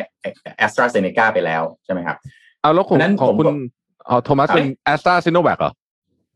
เอ่อแอสตราแอสตราของผมผ่านหมอพร้อม ซิโนแวคของผมราชวิทยาลัยอ๋อแล้วโอเคผมก็จะโอเคมีแอสตราอีกอันหนึงอีกที่เอ่อไม่รู้จะเลื่อนเลื่อนผมหรือเปล่าอ๋อโอเคเข้าใจแล้วก็คือคุณโทมัสเนี่ยมีแอสตราไปแล้วหนึ่งเข็มตอนตอนเนี้ยใช่มันมีซิโนแวคขึ้นมา แต่ถ้าเกิดใช่ไม่เอาก็คือต้องไปรอแอสตราเข็มสองซึ่งเมื่อไหร่ก็ไม่รู้ ใช่ใช่อ๋อเพราะว่าโอเคตอนนี้เข้าใจละตอนนี้แอสตราเนี่ยเขา shuffle ใหม่เขา shuffle ไพ่ใหม่จากเดิมเนี่ยกระจายออกไปจังหวัดอื่นๆด้วยถูกไหมฮะตอนนี้สบคเหมือนขอรวบใหม่เอามาอยู่ในจังหวัดที่เป็นสีแดงเข้มก่อนเพ ราะฉะนั้นเนี่ยถ้าไปดูจังหวัดหลาย ๆ จังหวัดครับจังหวัดใหญ่ ๆ นะโคราชขอนแก่นอะไรเนี่ยมีคนโดนเลื่อนแบบกระเจิงเลย อืม ก็เลยไม่รู้ว่านนทบุรีอย่างผมจะโดนเลื่อนด้วยหรือเปล่าแต่นนทบุรีก็ก็หนักนะนนนนทบุรีกรุงเทพเนี่ยเอ่อก็คือแดงเข้ม อืมเพราะว่าก็มีประกาศเออจากผมกรมการแพทยออกมาเนี่ย ก็คือแจ้งครับว่าการฉีดวัคซีนของหน่วยงานสังกัดกรมการแพทย์สำหรับคนที่ฉีดซิโนแวคเข็มที่หนึ่งไปแล้วเนี่ย เข็มที่สองที่จะฉีดตั้งแต่วันที่สิบเก้ากรกฎาคมเป็นต้นไปเนี่ยจะได้เป็นแอสตราเซเนกาแล้วแต่ว่าพี่โทมัสเข็มแรกเป็นแอสตราแอสตราใช่เพราะฉะนั้นก็งั้นถ้าตามสูตรที่ถูกคือ คือตอนนี้ต้องแอสตราบวกแอสตราต้องยกเลิกใช่ต้องยกเลิกซีโนแวคไปเลย แต่ว่ารัฐบาลคงจะยกเลิกซีโนแวคไม่ได้ตราบใดที่แอสตรามันยังส่งมอบไม่ได้ เพราะฉะนั้นตัวแปรของซีโนแวคจะยกเลิกได้ต้องไปดูตัวต้องไปดูตัวแอสตราที่จะเข้ามาได้ ซึ่งแอสตราที่เข้ามาได้ก็ตอนนี้สับสนอยู่ว่าสรุปแล้ว จะได้เท่าไหร่กันแน่ เพราะว่าแอสตราผมก็เชื่อว่าเขาเขาทำธุรกิจเนาะเพราะฉะนั้นเขาก็ต้องเขาก็ต้องชี้แจงตลอดเวลา เพื่อไม่ให้ตัวเองกลายเป็นจำเลยสังคม แต่คนที่จะต้องแถลงอย่างเป็นทางการจริงๆเนี่ยคือรัฐบาล ว่าสรุปแล้วเนี่ยจะได้จริงๆเท่าไหร่กันแน่ ตอนนี้ผมว่ามันมันเคออสมากเรื่องหนึ่งก็คือว่า คนที่กำลังจะมีคิวคิวฉีดซิโนแวคตอนนี้เนี่ยเนื่องจากว่าข่าวมันออกมาเยอะขนาดนี้แล้วเนี่ย คือผมว่าคนจำนวนเยอะเลยลังเลจะไม่ไปฉีด เพราะว่าวัคซีนมันไม่ใช่ฉีดไปเรื่อยๆถูกไหมมันต้องแบบ มันต้องแบบเว้นระยะคือคุณแบบอัดมีมไม่ได้ คือหลายคนลังเลว่าแบบเฮ้ยถ้าเกิดผมคิดว่าหลายคนต้องคิดแบบเนี้ยเฮ้ยไฟเซอร์กำลังจะมาอืมนึกออกไหมมันเป็นแบบแล้วรอก่อนดีไหมใช่เออ ไอ้นี่แหละ ผมว่าความมึนงงตรงนี้เนี่ยมันจะทำให้โอกาสเอ่ออัตราการฉีดวัคซีนน้อยลงไปอีกถูกน้อยลงไปอีก เข้าใจนะ คือผมเข้าแต่ว่าเข้าใจมากๆเลย เพราะว่า คือคนก็ก็ต้องคิดอย่างนี้ได้อยู่เราแล้วก็อยากจะเลือกสิ่งที่เราอยากฉีดแหละ ถูกต้องถูกครับอืมถ้าเราฉีดไฟเซอร์ก็จบเลยอย่างนี้ใช่ไหมคนคนก็ต้องอยากรออยู่แล้วครับ มันก็จะกลายเป็นช่วงนี้มันจะกลายเป็น vacuum เลยนะ ผมว่าอืมใช่คุณคุณแม่ผมคุณแม่ผมยังอยากรอโมเดอร์นาเลย ผมก็บอกว่าไม่ไม่ไม่ทันแน่รอโมเดอร์นาเนี่ย เลยพยายามหาซื้อซิโนฟาร์มให้ไปก่อน กลายเป็นสุดท้ายของเราเราต้องจ่ายเองหมดเลยเพื่อให้ได้คิวฉีด เพราะว่ามันไม่ได้คิวฉีดสักทีก็คือตอนนี้คือวันเสาร์อะคือผมคุย Clubhouse คุณโทครับมันน่าสนใจมากคือ คุณหมอที่มาพูดเนี่ยเขาบอกว่าการผสมซิโนแวคกับแอสตราที่กำลังทำอยู่ตอนนี้เนี่ย มันเหมือนการทดลองเหมือนกับ clinical trial แต่ไม่ต้องผ่านบอร์ดไม่ต้องผ่านอะไรเลย คือทดลองจริงกับประชาประชาชนเลยอะเออซึ่งมันมีมันมีความเสี่ยงอยู่เยอะเหมือนกันนะว่าไปแล้วครับนะฮะเอาเมื่อกี้คุณโทมัสว่าไงครับขออภัยที่แทรกครับ ก็ถ้าที่ถ้าที่ประเด็นที่คุณแท็บพูดก็วันก่อนที่ผมสัมภาษณ์คุณหมอเรวัตอดีตอดีตอธิบดีกรมการแพทย์เอ่อเอ่อ ท่านก็พูดเรื่องเรื่องนี้แหละครับว่าเรื่องสูตรเอาแอสตราผสมซิโนแวคเนี่ยว่าจริง ๆ มันไม่ใช่ clinical test นะแต่มันเป็นมันเป็นมันเป็นความบังเอิญที่ได้พบได้พบมาว่ามันเป็นสูตรที่ใช้ได้ คืออันนี้พูดแบบผมยกคำคำพูดของคุณหมอเรวัตมาเลยนะครับ ไม่ได้ไม่ได้แต่งเติมเสริมแต่งนะครับเพราะว่าผมเองก็ไม่ใช่หมอผมก็ไม่รู้มันดีไม่ดีคือ แง่หนึ่งอะมันเป็นความบังเอิญ ก็หลอดไฟโทมัสอัลวาเอดิสันก็ยังค้นพบด้วยความบังเอิญใช่ไหมมันก็ดีกับโลกเหมือนกันนะแต่อีกแง่หนึ่งก็คือเฮ้ยมันก็เสี่ยงกับชีวิตหรือเปล่า เพราะค้นพบด้วยความบังเอิญแต่ยังไม่เห็น side effect ของมันหรือเปล่า มันก็ โอ้โหกลายเป็นว่าเรานี่ต้องตัดสินใจon on อะไรนะวิจารณญาณของตัวเองนะว่าสรุปว่าจะเอาไม่เอาอืมอืม ประเด็นประเด็นที่ผมอยากพูดเมื่อกี้ก็คือ อย่างนี้ฮะ ในคณะกรรมการวัคซีนนะครับคืออย่างนี้ ตอนนี้ผมคิดว่าปัญหาของประเทศไทยเนี่ยมันเป็น twin effect คือมันมีปัญหาสาธารณสุขกับเศรษฐกิจเดินคู่กัน คือเราจะเหวี่ยงน้ำหนักไปด้านใดด้านหนึ่งไม่ได้ ถ้าเอาสาธารณสุขอย่างเดียว ง่ายมากเลยคือให้เศรษฐกิจไม่เดินทุกคนอยู่บ้านหมด การงานไม่ต้องทำแต่ในทางปฏิบัติมันเป็นไปไม่ได้ถูกไหมฮะแต่ถ้าคุณเอาเศรษฐกิจทั้งหมดปั๊บก็สาธารณสุขก็วิกฤตแน่นอน เชื้อมันคงเพิ่มขึ้น เพราะฉะนั้นเนี่ยผมว่าเรื่องเนี้ยมันต้องสะท้อนกลับไปที่ทีมทำงานและทีมบริหาร ผมไปไล่ดูรายชื่อในคณะกรรมการบริหารจัดการวัคซีนแห่งชาติเนี่ยนะครับสามสิบสี่ท่านที่ผมได้พูดไปเมื่อกี้คุณแทบทุกปิ๊กนนท์รู้ไหมมีตำแหน่งที่มาจากทางเรียกว่าอะไรด้านเศรษฐกิจน่ะกี่คน มีสองคนเองนะ คือเอ่อ ประธานสภาอุตสาหกรรมแห่งประเทศไทยนะครับ แล้วก็เลขาธิการคณะกรรมการส่งเสริมการลงทุนก็คือ BOI สองท่านเองที่เหลือเนี่ยที่เหลือคืออธิบดีท่านอธิบดีกรมควบคุมโรคคณะบดีสาธารณสุขศาสตร์อะไรทำนองนี้เนี่ยนะครับ คือผมไม่ได้บอกว่าท่านที่อยู่ในแวดวงสาธารณสุขไม่เก่งเศรษฐกิจนะครับ แต่ผมคิดว่ามันเหมือนในบอร์ดบริษัทอันหนึ่งอะมันก็ต้องมีมันต้องมี diversity ให้ครบอะอืมเออเอเอออต้องมี balance หน่อย นี่สามสิบสี่ท่านนะมีด้านเศรษฐกิจสองท่าน มันประชุมแต่ละผมทีก็ได้มีโอกาสพูดมากกว่ายังไม่รู้เลยสองท่านเนี้ยเอประชุมอแต่ละรอบอะ อืมนึกออกไหมใช่ก็เลยเลยไม่ค่อยมั่นใจว่า เอะ content เวลาพูดคุยกันเนี่ยครับมันได้ factor in ไอตัวเศรษฐกิจเข้าไป มากเท่าที่มันควรจะเป็นหรือเปล่า เพราะว่าอย่างเมื่ออย่างตอนต้นรายการเนี่ยคุยกันเรื่องร้านอาหารในห้างปิดหรือเปล่าใช่ไหมอืผมว่าเอาตามแบบเอาเอาตามแบบคนปกติคิดเลยอะ ปิดกับเปิดมันต่างกันตรงไหนอะเออ เรื่องโลกอะ คนก็ไปทำงานเขาก็ต้องมีมาตรการของเขาในการทำใช่ไหมปิดนี่ยิ่งมีปัญหานะคนสั่งข้าวกินจะสั่งยังไงใช่เออ มันทำให้ระบบโลจิสติกการส่งอาหารมีปัญหา คือแล้วผมประเด็นที่ผมพูดผ่านมาอืม คือประประเด็นนี้เราเคยพูดกันจำได้ไหมครับว่าตอนเนี้ยคนที่คุมสบคจริงๆอะประธานสบคเนี่ย ก็คือเลขาธิการสมช ซึ่งเป็นทหาร คือผมก็คิดว่าท่านก็คงเป็นทหารที่ที่มีความสามารถแหละนะครับ แต่ว่าเอองานนี้เนี่ย จริง ๆ เนี่ยไอเดียผมนะนี่แบบพูดในเชิงข้อเสนอนะครับ ผมคิดว่าควรจะยุบสบสกับสบคเนี่ย รวมมันเป็นอันเดียวกันเห็นเพราะว่าด้วยเรื่องเรื่องเพราะว่าเรื่องเศรษฐกิจเนี่ย เรื่องเศรษฐกิจเรื่องสาธารณสุขและเรื่องสังคมมันมีมุมมิติด้านสังคมศาสตร์ด้วยเนี่ย มันแยกกันไม่ได้ครับ มันต้องมัดรวมกัน แต่ว่าตอนนี้เขาทำงานแยกกันอยู่ไง มันก็เลยกลายเป็นแบบเนี้ย ที่เห็นนะอืม ผมเห็นด้วยมาก ผมว่าควรจะยุบไซส์ของเอ่อทีมทำงาน แล้วก็คณะกรรมการอะให้มันคอมแพคขึ้น แล้วผมว่าคือการเอาเบอร์หนึ่งมาใส่หมดเลยเนี่ย ผมว่าเวลาคุยกันนี่มันจะมันจะจบกันลงเพราะเอาเอาเบอร์หนึ่งมานี่อื้อหือเวมีเวลาทำงานหรือเปล่าเนี่ย ผมว่าแยกทีมทำงานกับกับกรรมการออกจากกัน ไหมอะไรเงี้ยแล้วก็เอาเศรษฐกิจกับสาธารณสุขเนี่ย รวมกันให้ได้ให้ diversity ของบอร์ดมันมันมันดูแล้วมันลงตัวกว่านี้ไหมอืมคือพูดถึงคือขออนุญาตท่านที่อาจจะฟังอยู่และอาจจะมีส่วนเกี่ยวข้องหรือได้ทำงานควบคู่ไปกับบอร์ดอันนี้คือผมเองไม่ได้ไม่ได้เก่งเท่าทุกทุกๆท่านที่อยู่ในทุกท่านในบอร์ดเนี่ยเก่งเก่งกว่าผมทุกคนแน่นอนนะครับ แต่ว่ามันนิดนึงนะฮะตอนที่การตัดสินใจเวลาอะไรออกมาเนี่ยมันทำให้ ความรู้สึกว่าโมเมนตัมความ balance ของการตัดสินใจมันดู มันดูไม่ไม่ค่อยลงตัว แล้วก็ที่สำคัญประกาศเวลาออกมาเนี่ยสับสนตลอด ซึ่งผมก็ไม่รู้ครั้งที่เท่าไหร่เลยนะที่ประกาศออกมาแล้วทำให้คนต้องมาตีความ อันนี้ประหลาดมากเลยอะถ้ามันเป็นครั้งแรกยังเข้าใจแต่มันกี่ครั้งแล้วออกประกาศมาทุกครั้งประชาชนต้องคอยถามกันเองทุกครั้งเนี่ย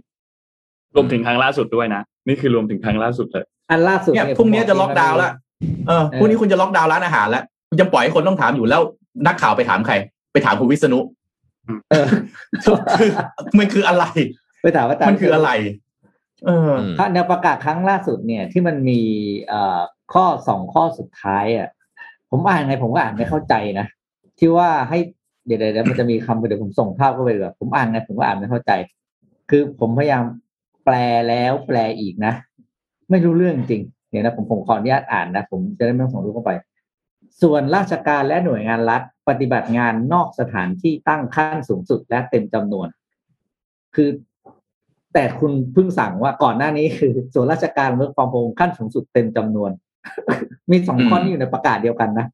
ครับแล้วก็ภาคเอกชนจำเป็นให้เจ้าหน้าที่และบุคลากรปฏิบัติงานนอกสถานที่ตั้งขั้นสูงสุด เช่นเดียวกัน ผมไม่เข้าใจคำว่าส่วนราชการ work from home ขั้นสูงสุดเต็มจำนวนกับอีกข้อหนึ่ง ให้ปฏิบัติงานนอกสถานที่ตั้งขั้นสูงสุด และเต็มจำนวนผมไม่เข้าใจอะสองอันเนี้ยอยู่ในประกาศข้อเดียวกัน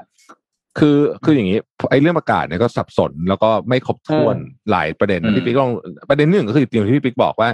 มันงง คือถ้าคุณจะห้ามคุณต้องห้ามหมดเลย แล้วก็บอกว่าอะไรได้บ้างใช่ไหมอืมอ่าคุเช่นณเอาคุณเอาคุณเอานักเขียนภาษาคนมาเขียนได้ไหมเออ คือคือต้องห้ามหมดเลย ห้ามอ่าห้ามทุกอย่างออกจากบ้านใช่ไหมเอาอืม ห้ามทุกอาชีพออกจากบ้านหมดนอกจากพนักงานขนส่งของอะไรอย่างเงี้ยอ่าคือคุณก็ระบุมาเลยว่าอ่าอะไรบ้างใครออกที่ได้ทำบ้างได้ ใครออกได้บ้างนะครับ แบบเนี้ยเดี๋ยวก็เป็นเหมือนเดิมอะใช่ไหมเดี๋ยวก็เข้าอีหลอดก็เดิมไปถามใช่กันเหมือนนะครับร้านที่สองคือไม่ไม่ออกมาตรการมาอย่างนี้อย่างเดียวเนี่ยไม่ได้เราเคยบอกแล้ว มันต้องมาพร้อมกับมาตรการที่เหลือด้วยว่า ระหว่างนี้ที่เราล็อกดาวน์กันไปเนี่ยนะที่พวกคุณต้องอยู่บ้านเนี่ยรัฐบาลจะทำอะไรบ้าง เราจะเร่งตรวจ กี่ร้อยกี่พันอืมจุด จะเร่งฉีดวัคซีน วัคซีนมาเมื่อไหร่นะครับ มาตรการช่วยเหลือ เป็นยังไง เพราะนี่มันเพิ่มเติมจากเดิมใช่ไหม ก็คือปรากฏว่าเฮ้ยมันมาแค่ขาเดียว แล้วก็ไอ้ขาเดียวนั้นก็ยังงงอีกต่างหากไม่อืมไอ้ขาสองขาสามไม่มา อืม เนี่ยแล้วแล้วเรื่องประกาศเนี่ยนะผมนิดนึงนะผมว่ารัฐบาลนะต้องประเมินด้วยนะสถานการณ์ ว่าประชาชนเขาอารมณ์เขายังไง คุณคิดเปล่าว่าอารยะขัดขืน เดี๋ยวมันอาจจะมา ไม่ว่าจะเป็น พ่อค้าแม่ค้าเนี่ยถ้าดูได้ดูไหมฮะคลิปล่าสุดคุณสรยุทธ์เอามาเปิดนะฮะที่ตำรวจดูบุกไปนั่นแหละที่ร้านแม่ค้าที่อยุธยาแม่ค้าอบรมตำรวจน่ะเหรออ่าใช่แม่แม่ค้าค้าอารมณ์อารมณ์ตำรวจอะผมว่าอ่าเดี๋ยวเดี๋ยวสักพักนะ ถ้าคนมันจะมีไม่เยไม่อะขึ้นพอใจมากๆเนี่ย ใช่ที่คุณประกาศมาเนี่ย แล้วคุณแล้วคุณจะไปไล่จับทั้งหมดเนี่ยโอ้ผมว่ามันมันไม่ไหวนะ แล้วแล้วการประกาศออกมาแบบนี้ประกาศแบบขออภัยการประกาศแบบไม่ดูตามมาตราเรือปิดแบบ โดยที่แบบอธิบายอะไรไม่ได้นี่นะเดี๋ยวผมว่ามันจะลุกลาม แล้วคุณจะใช้แบบที่คุณทำกับม็อบไม่ได้นะครับ ม็อบนี่ตลกมากเลยอะ ออกไปปั๊บนี่รถฉีดน้ำอะไรต่างๆ พร้อมเลย คือเร็วมีอย่างเงี้ย action action เร็วมากเลย แบบสั่งการชัดเจนมากเลย คือเข้าใจว่ารบอะเก่ง แต่ผมว่าตอนนี้อย่ารบกับคนเลย รบกับโรคดีกว่า ต้องรบกับโรคให้เก่ง รบกับคนเก่งไม่มีประโยชน์เลยตอนเนี้ย รบกับคนเก่งภาพออกมาแล้วดูดูน่าสมเพชอะ ดูแบบอืมเออคนเขาไปชุมนุมตามสิทธิ์ของเขาใช่ไหมถ้าคุณจะอะไรอะจะใช้ประกาศอะไรก็ตามที่แบบเออห้ามชุมนุมอะไร ก็ว่ากันไปแต่เอารถไปฉีดน้ำนี่ไม่ไม่ถูกแล้วมันเบาไปหาหนักตรงไหนอะมันไปฉีดน้ำแล้วมีแก๊สน้ำตา มีกระสุนยาง ภาพออกมามันก็ เราไม่รู้หรอกอาจจะเดี๋ยวรัฐบาลก็จะบอกสร้างสถานการณ์ไหมอะไรไหมแต่ผมว่า ต้องอดทนเป็นผู้ใหญ่ที่เป็นผู้ใหญ่ที่ดีต้องอดทน แล้วก็อย่าตะแบง แล้วก็การสื่อสารที่ดีจะทำให้ได้รับการยอมรับนับถือ แต่การที่มีม็อบออกมาอย่างนี้ยแล้วแบบจัดการแบบนี้เนี่ย ผมกลัวเดี๋ยวมันจะม็อบแม่ค้าจะตามมาด้วยเนี่ยน่ากลัวมากอืมคือมิติตอนนี้เนี่ยนะครับ ปัญหาเศรษฐกิจเนี่ยมันหลีดไปสู่ปัญหาสังคมใช่ไหมอืมอืมแล้วก็แล้วก็มันวนกลับมาที่ปัญหาสาธารณสุข มันวนๆอยู่แบบเนี้ยนะฮะเออแล้วการ address ตอนนี้เนี่ย ต้องบอกว่า ยังทำได้ไม่ค่อยดี ผมคิดว่านะต้องทำได้ดีกว่านี้นะฮะก็อะประมาณเนี้ยพอ เนี่ยเนี่ยพอพอพอเป็นที่บ่นหอมปากหอมคอนะฮะก็ก็นั่นแหละครับ ไว้พรุ่งนี้มาต่อฮะอืมเออ แต่ว่าก่อนจะจากกันนะ ผมรู้สึกว่าตอนนี้เนี่ย สภาพจิตใจของคนนี้จะรวมถึงตัวเองด้วยเนี่ยนะรู้สึกแบบ เริ่มจะไม่ไหวแล้วอะทำไงดีอะคือสภาพสภาพงานการงานมันก็ตามสภาพอะนะมันทำอะไรไม่ได้อยู่แล้ว แต่ว่า สภาพจิตใจนี่ยังไงดี คิดว่ามเรื่องนี้เนี่ยมันจะกลายเป็นปัญหาใหญ่ไหมอืม ใหญ่ ใหญ่ครับ ใหญ่อืมดีท็อกซ์เพราะว่าขั้นตอนท้ายเนี่ยเนี่ยผมพอว่าพอพอมันเป็นปัญหา เศรษฐกิจที่เกี่ยวข้องกับชีวิตความเป็นอยู่เกี่ยวกับปากท้องเนาะพอมันจะกลายเป็นปัญหาสังคมพอมันบนเป็นปัญหาสังคมปั๊บเนี่ย มันจะกลายเป็นปัญหาความมั่นคงต่อเพราะคุณจะคุมอะไรไม่ได้แล้วอืมคุณจะประกาศอะไรมาเขาก็ไม่เชื่อ คุณจะขอความร่วมมืออะไรเขาก็ไม่ทำตาม แล้วคราวนี้แหละ มันจะกลายเป็นเรื่องใหญ่ เพราะว่าเมื่อประชาชนมันอ่า มันถึงจุดที่ไม่ทนแล้วไม่เอาอะไรแล้วเนี่ย พอเขารวมตัวกันเนี่ยนะว่ารวมตัวเขารวมเป็นล้านคนเนี่ย มันจะกลับไปประเทศมันจะกลับไปสู่ประวัติที่เราเคยเป็นมาใช่ไหมคนเป็นล้านมือนเดิมบนถนนแล้ววันนั้นน่ะคุณคิดดูว่าแล้วไม่ว่าจะคุณจะมีวัคซีนอะไรมา หรือคุณจะมีอุปกรณ์เข้ามาทั้งหมดหรือนโยบายอะไรมา ไม่ว่าจะทางสาธารณสุขทางความมั่นคงทางทหารอะไรก็แล้วแต่นะช่วยอะไรไม่ได้เลยนะนั่นคือจุดที่เรียกว่า พังขั้นสูงสุดและคือล่มสลายเลยนะ เพราะอืมโลกจะติดพรึบเศรษฐกิจคนคือทุกอย่างมันจะมาในครั้งนี้แล้วคุณจะแก้อะไรไม่ได้เลยซึ่งที่เราคือพูดกันอยู่เนี่ยคือเราไม่อยากให้มันอืมเกิดขึ้นนะใช่ เราอืมเราไม่อยากให้มันเกิดขึ้น ไม่อยาก ไม่อยากเห็นภาพนั้นเกิดขึ้น เราอยากให้ทุกอย่างมันดีขึ้น ทุกตัวเลข รวมถึงตัวเลขด้วยรวมถึงวัคซีนด้วย ซึ่งจากที่พี่แทบพูดมาเนี่ยนนท์คิดว่าสุดท้ายคำตอบมันก็คือวัคซีนนั่นแหละ ที่จะทำให้ทุกอย่างมันโอเคขึ้นจริง ๆ ทั้งทั้งรวมถึงตัวอารมณ์ของเราด้วย ถ้าเราได้ฉีดวัคซีนที่มีคุณภาพที่ดีเนี่ย เราก็คงสบายใจมากขึ้น ในการออกไปใช้ชีวิตในการออกไปทำอะไรต่างลองอืมลองลองนึกภาพสมมติตอนนี้มีวัคซีน mRNA สักสามสิบล้านโดสอะแล้วระดมฉีดคนนะอืมภายวันวันละล้านคนนะซึ่งทำได้นะผมคิดว่าสาธารณสุขไทยทำได้ สามสิบวันวันละล้านคนเนี่ยนะโอ้โห ภาพเดือนหนึ่งจะเปลี่ยนเลยนะอืม จะเป็นอีกอีกมูดหนึ่งเลยอะไรนะคงดีกว่านี้เยอะใช่อย่างดีกว่านี้เยอะ เพราะฉะนั้นเนี่ยมันก็คือเนี่ยแหละครับ สรุปก็กลับมาที่เรื่องเดิมก็คือ วัคซีน ผมยังไม่เห็นทางออกอื่นใดเลย นอกจากการเร่งเอาวัคซีนเข้ามา การไล่ฉีดคนง่ายกว่าการหาของมาให้คนฉีด ผมอืมเชื่อเรื่องนี้เหมือนกัน คนที่ไม่ฉีดจะจะจะโดนเพื่อนกดดันจะอะไรสังคมจะกดดันเขาเองว่าให้เขาไปฉีดนะ อือืมมเออแล้วก็ต่ว่าแล้วไม่มีอะไรให้เขาฉีดเนี่ยมันไม่รู้จะทำยังไงจริงใช่ครับไอ้เรื่องคนไม่ฉีดเนี่ยมันมันจะมีวิธีการหลายอย่างครับ เช่น อย่างที่สิงคโปร์ตอนนี้เนี่ย เออมันก็มีข่าวออกมาล่าสุดว่า สมมุติคุณฉีดแล้วคุณจะกินข้าวกับเพื่อนได้ห้าคน กับคนที่ฉีดแล้วด้วยกันๆอะอะไรอใช่ย่างใช่เงี้ยใช่ใช่ใช่มีถ้าไม่ฉีดคุณกินได้สองคนอะไรอย่างเงี้ย อะไรแบบเขาเนี้ยก็มันก็ manageable ได้นะพวกนั้นน่ะ ก็อืมอืมทุกคนไม่มีใครอยากป่วยหรอกคุณต้องเข้าใจพื้นฐานนี้ก่อนอืมผมว่าถ้ารัฐบาลฉลาดนะครับ ก็ ก็ซิโนแวคคนไม่ชอบเอาซิโนแวคมาเป็นดีคอยก็ได้ ก็เอาซิโนแวคคาไว้เอาที่เท่าที่เข้ามา แล้วก็ต้องหักไอ้ที่เหลือไม่ต้องเอาเข้ามาแล้ว แล้วตั้งแต่แรกถ้าเอาตัวอื่นเข้ามาปั๊บเนี่ยแอสตราเซเนกาไม่เห็นมีใครว่าเลยเลยนะครับ ก็ก็ก็อืมของรัฐบาลจัดหามาเหมือนกัเอาเข้ามาเยอะดิอาจจะอาจจะบ่นๆเรื่องสยามไบโอไซเอนซ์สมัยได้งบสนับสนุนนู่นนั่นไป แต่ไม่เห็นมีใครบ่นนะครับ เพราะว่าตัวเลขของแอสตราเซเนกาที่ สร้างไอ้ภูมิคุ้มกันขึ้นมา มันก็คือทุกคนรู้สึกว่าโอเค ยอมรับได้ไม่มีใครบ่นสักคนนะครับเพราะฉะนั้นจริงๆ แล้วอะถ้ารัฐบาลฉลาดในเรื่องการสื่อสารสักหน่อยอะแทนที่จะตะแบงยัดเยียดซีโนแวคเข้าไปเนี่ยผมว่าเอาซีโนแวคไปเป็น decoy ให้คนรู้สึกว่าไอ้เนี่ยไม่อยากได้ แต่มีอีกตัวหนึ่งที่มันดีกว่า จะเป็นอะไรก็ได้ decoy คือตัวล่อนะครับอ่าอืมอ่ามีแอสตราแอสตราไม่พอหาตัวนู้นตัวนี้เข้ามาใส่แค่เนี้ยคือแล้วคุณก็จะได้ตัวเลขการฉีดวัคซีนที่มันสูงในระดับหนึ่งแค่นี้ผมว่าสถานการณ์ของรัฐบาลจะดีขึ้นมากเลย นะครับอืมแล้วก็ไม่ไม่ไม่ต้องตะแบงเหมือนเหมือนเหมือนทุกวันเนี้ยทีนี้ทั้งนี้ทั้งนั้นผมว่าเอ่อสถานการณ์ที่ตอนเนี้ยที่คุณแทบถามว่าเอ๊ะทำยังไงเรื่องจิตใจ ผมว่าก็เป็นช่วงที่ต้องใช้ความเมตตาอย่างสูงสุดแล้วก็สติอย่างสูงสุดจริงๆคืออืมผมว่าต้องเมตคือจะโกรธรัฐบาลจะโกรธเอ่อผู้ที่อยู่ในผู้ที่บริหารจัดการนี่ผมว่าไม่แปลกนะ เป็นเป็นปกติอะเพราะว่าก็เป็นมนุษย์เนาะมันเราก็มีรักโลภกดหลงเรา เราก็มีสิทธิ์ที่จะตัดสิน สิ่งที่มันเกิดรอบตัวของเราเองแต่ผมว่าจะตัดสินอะไรผมว่าต้องอย่าลืมเมตตาตัวเอง คือบางครั้งการโกรธเนี่ย มันก็เราก็ทำร้ายตัวเองในระดับหนึ่งแต่ที่แน่ ๆ เนี่ย ผมว่าเราทุกคนต้อง learning ต้องเรียนรู้แล้วว่าอะไรที่มันควรอะไรที่มันไม่ควร แล้วเราทำยังไงที่จะไม่ให้มันเกิดขึ้นอีก คือเราทุกคนต่างก็อยู่ในกลไกนะครับ ผมคงไม่ได้ใช้คำว่าเราทุกคนต่างเป็นส่วนหนึ่งของปัญหาหรือเปล่าเป็นคนทำให้เกิดหรือเปล่า แต่เราทุกคนเป็นกลไกอะ ราะฉะนั้นเนี่ยก่อนจะไปถึงจุดที่เราไป มันจะเกิดการเปลี่ยนแปลง ไม่ว่าจะเปลี่ยนแปลงแบบไหนก็ตามนะครับ ผมว่าเราต้องเดินไปพร้อมกับการเมตตาตัวเองเสมอแล้วก็ต้องมีสตินะแต่ละท่านก็ก็บางท่านก็คงอาจจะบอกว่าโอ้โหจะมีสติยังไงข้าวจะกินพรุ่งนี้ยังไม่มีเลยก็เนี่ยแหละครับ อาจจะต้องพูดคุยกับเพื่อนๆ คืออย่าอยู่กับตัวเองมากจนเกินไปนะผมว่าบางครั้งการความเครียดเนี่ยแล้วเราบริโภคข่าวอย่างเดียว บางครั้งผมยังบริโภคข่าวเฉยๆยังเครียดเลยนะเพราะเจอแต่ข่าวที่มันแบบ อ่านแล้วมันหดหู่อะ เมื่อกี้ผมผมก็นั่งนั่งนั่งฟังทั้งสามท่านอ่านข่าว ก็มีบางท่านพูดขึ้นมาบอกว่า อยากได้ข่าวดีบ้างอะไรอย่างเงี้ยครับ คืออยากให้เข้าใจว่าโดย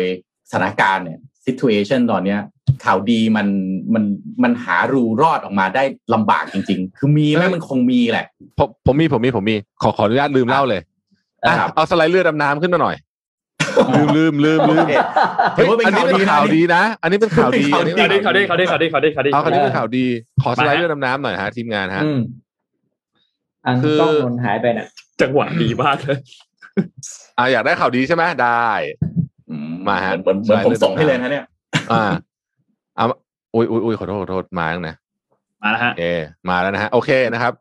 คือมันมีดราม่าเรือดำน้ำอยู่นะฮะเมื่อสัปดาห์ที่ครับผ่านมาเนี่ยนะฮะก็คือเรา รีแคปนิดหนึ่งนะครับ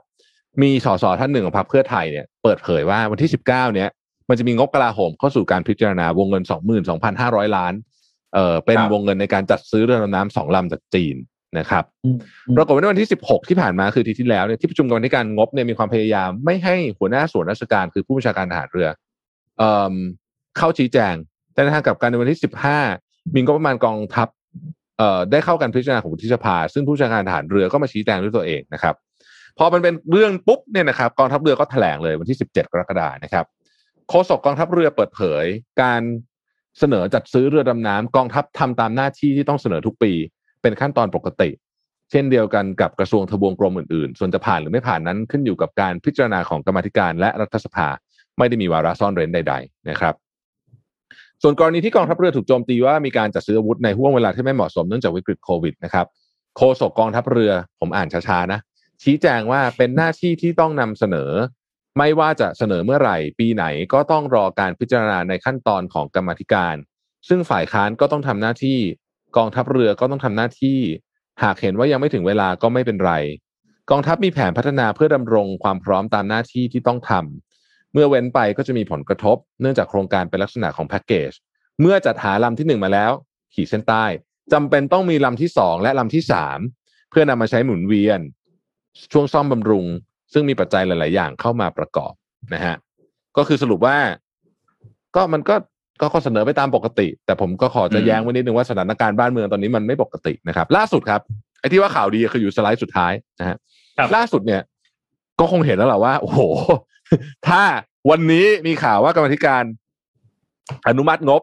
นะอืมซื้อเรือดำน้ำเนี่ยโอ้โห น่าจะเอ่อน่าจะนะ ทัวร์แล้วคงจะเละเนี่ยนะครับ นายกก็เลยสั่งครับ ถอนแผนงบประมาณเรือดำน้ำออกไปก่อนขอขอเน้นคำว่าออกไปก่อนก็คือ เข้าใจว่าน่าจะไปเข้างบของปีหน้า นั่นเองอืมนะฮะมก็คือชะลอออกไปแต่ไม่ได้ยกเลิกนะชะลอเฉยๆนะครับ ทีนี้มาดูว่าถ้าเราไม่ซื้อเรือดำน้ำทั้งสองลำเนี้ยเราซื้ออะไรได้บ้างนะครับ มีภาพจากไทยรัฐนะฮะครับไทยรัฐออนไลน์นะครับอะซื้ออะไรได้บ้างฮะเอ่อซื้อวัคซีนได้ร้อยี่สามล้านโดสนะครับ ซื้อชุดตรวจโควิดได้หกสิบสี่ล้านคนนะครับ ซื้อชุดพีพีได้ร้อยห้าสิบล้านชุด แล้วก็เครื่องวัดออกซิเจน เนี่ย ซื้อได้ประมาณยี่สิบสองล้านเครื่องนะฮะนี่คือออืมเรือดำน้ำซึ่งผมว่าไม่ไม่ผมว่าก็ก็ถือว่าเป็นข่าวดีไหม ดีนิดนึงแล้วกันแต่ผมว่าข่าวดีผมว่าดีให้สุดไปเลยนะ เสนอแบบหล่อๆไปเลย กองทัพเรือขออนุญาตยกเลิกการจัดซื้อ เพื่อเอาเงินก้อนนี้สมทบทุนให้กับกองทุน SME และสาธารณสุขเพื่อช่วยชีวิตประชาชนโอ้ผมไม่ได้ว่าไงเนี่ยก็ก็มันจำเป็นเขาบอกเขาต้องซื้อโอ้โหคุณโทมัสครับ ดีแล้วดีให้สุดไปเลย คุณโทมัสครับกองทัพเรือไม่ได้มีกรอบอำนาจในการสนับสนุน SME ครับ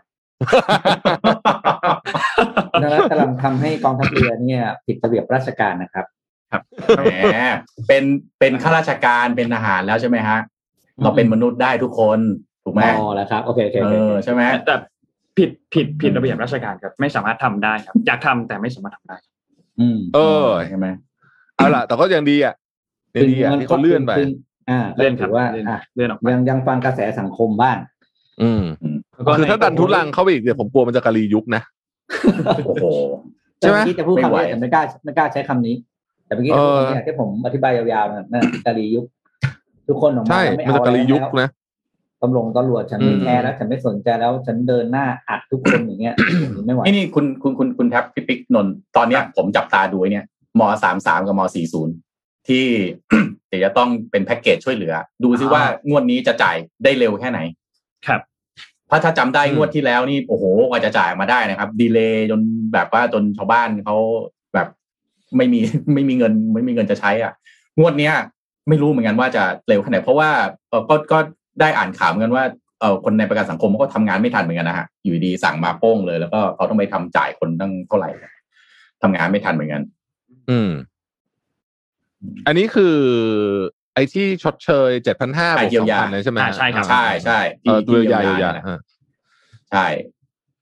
ก็อืมต้องต้องต้องช่วยกันตามนะครับ ว่ามันมันจะเร็วแค่ไหนก็เห็นใจคนทำงานนะครับ คือต้องต้องเรียนตรงๆที่เราพูดพูดกันทุกวันนี้คือ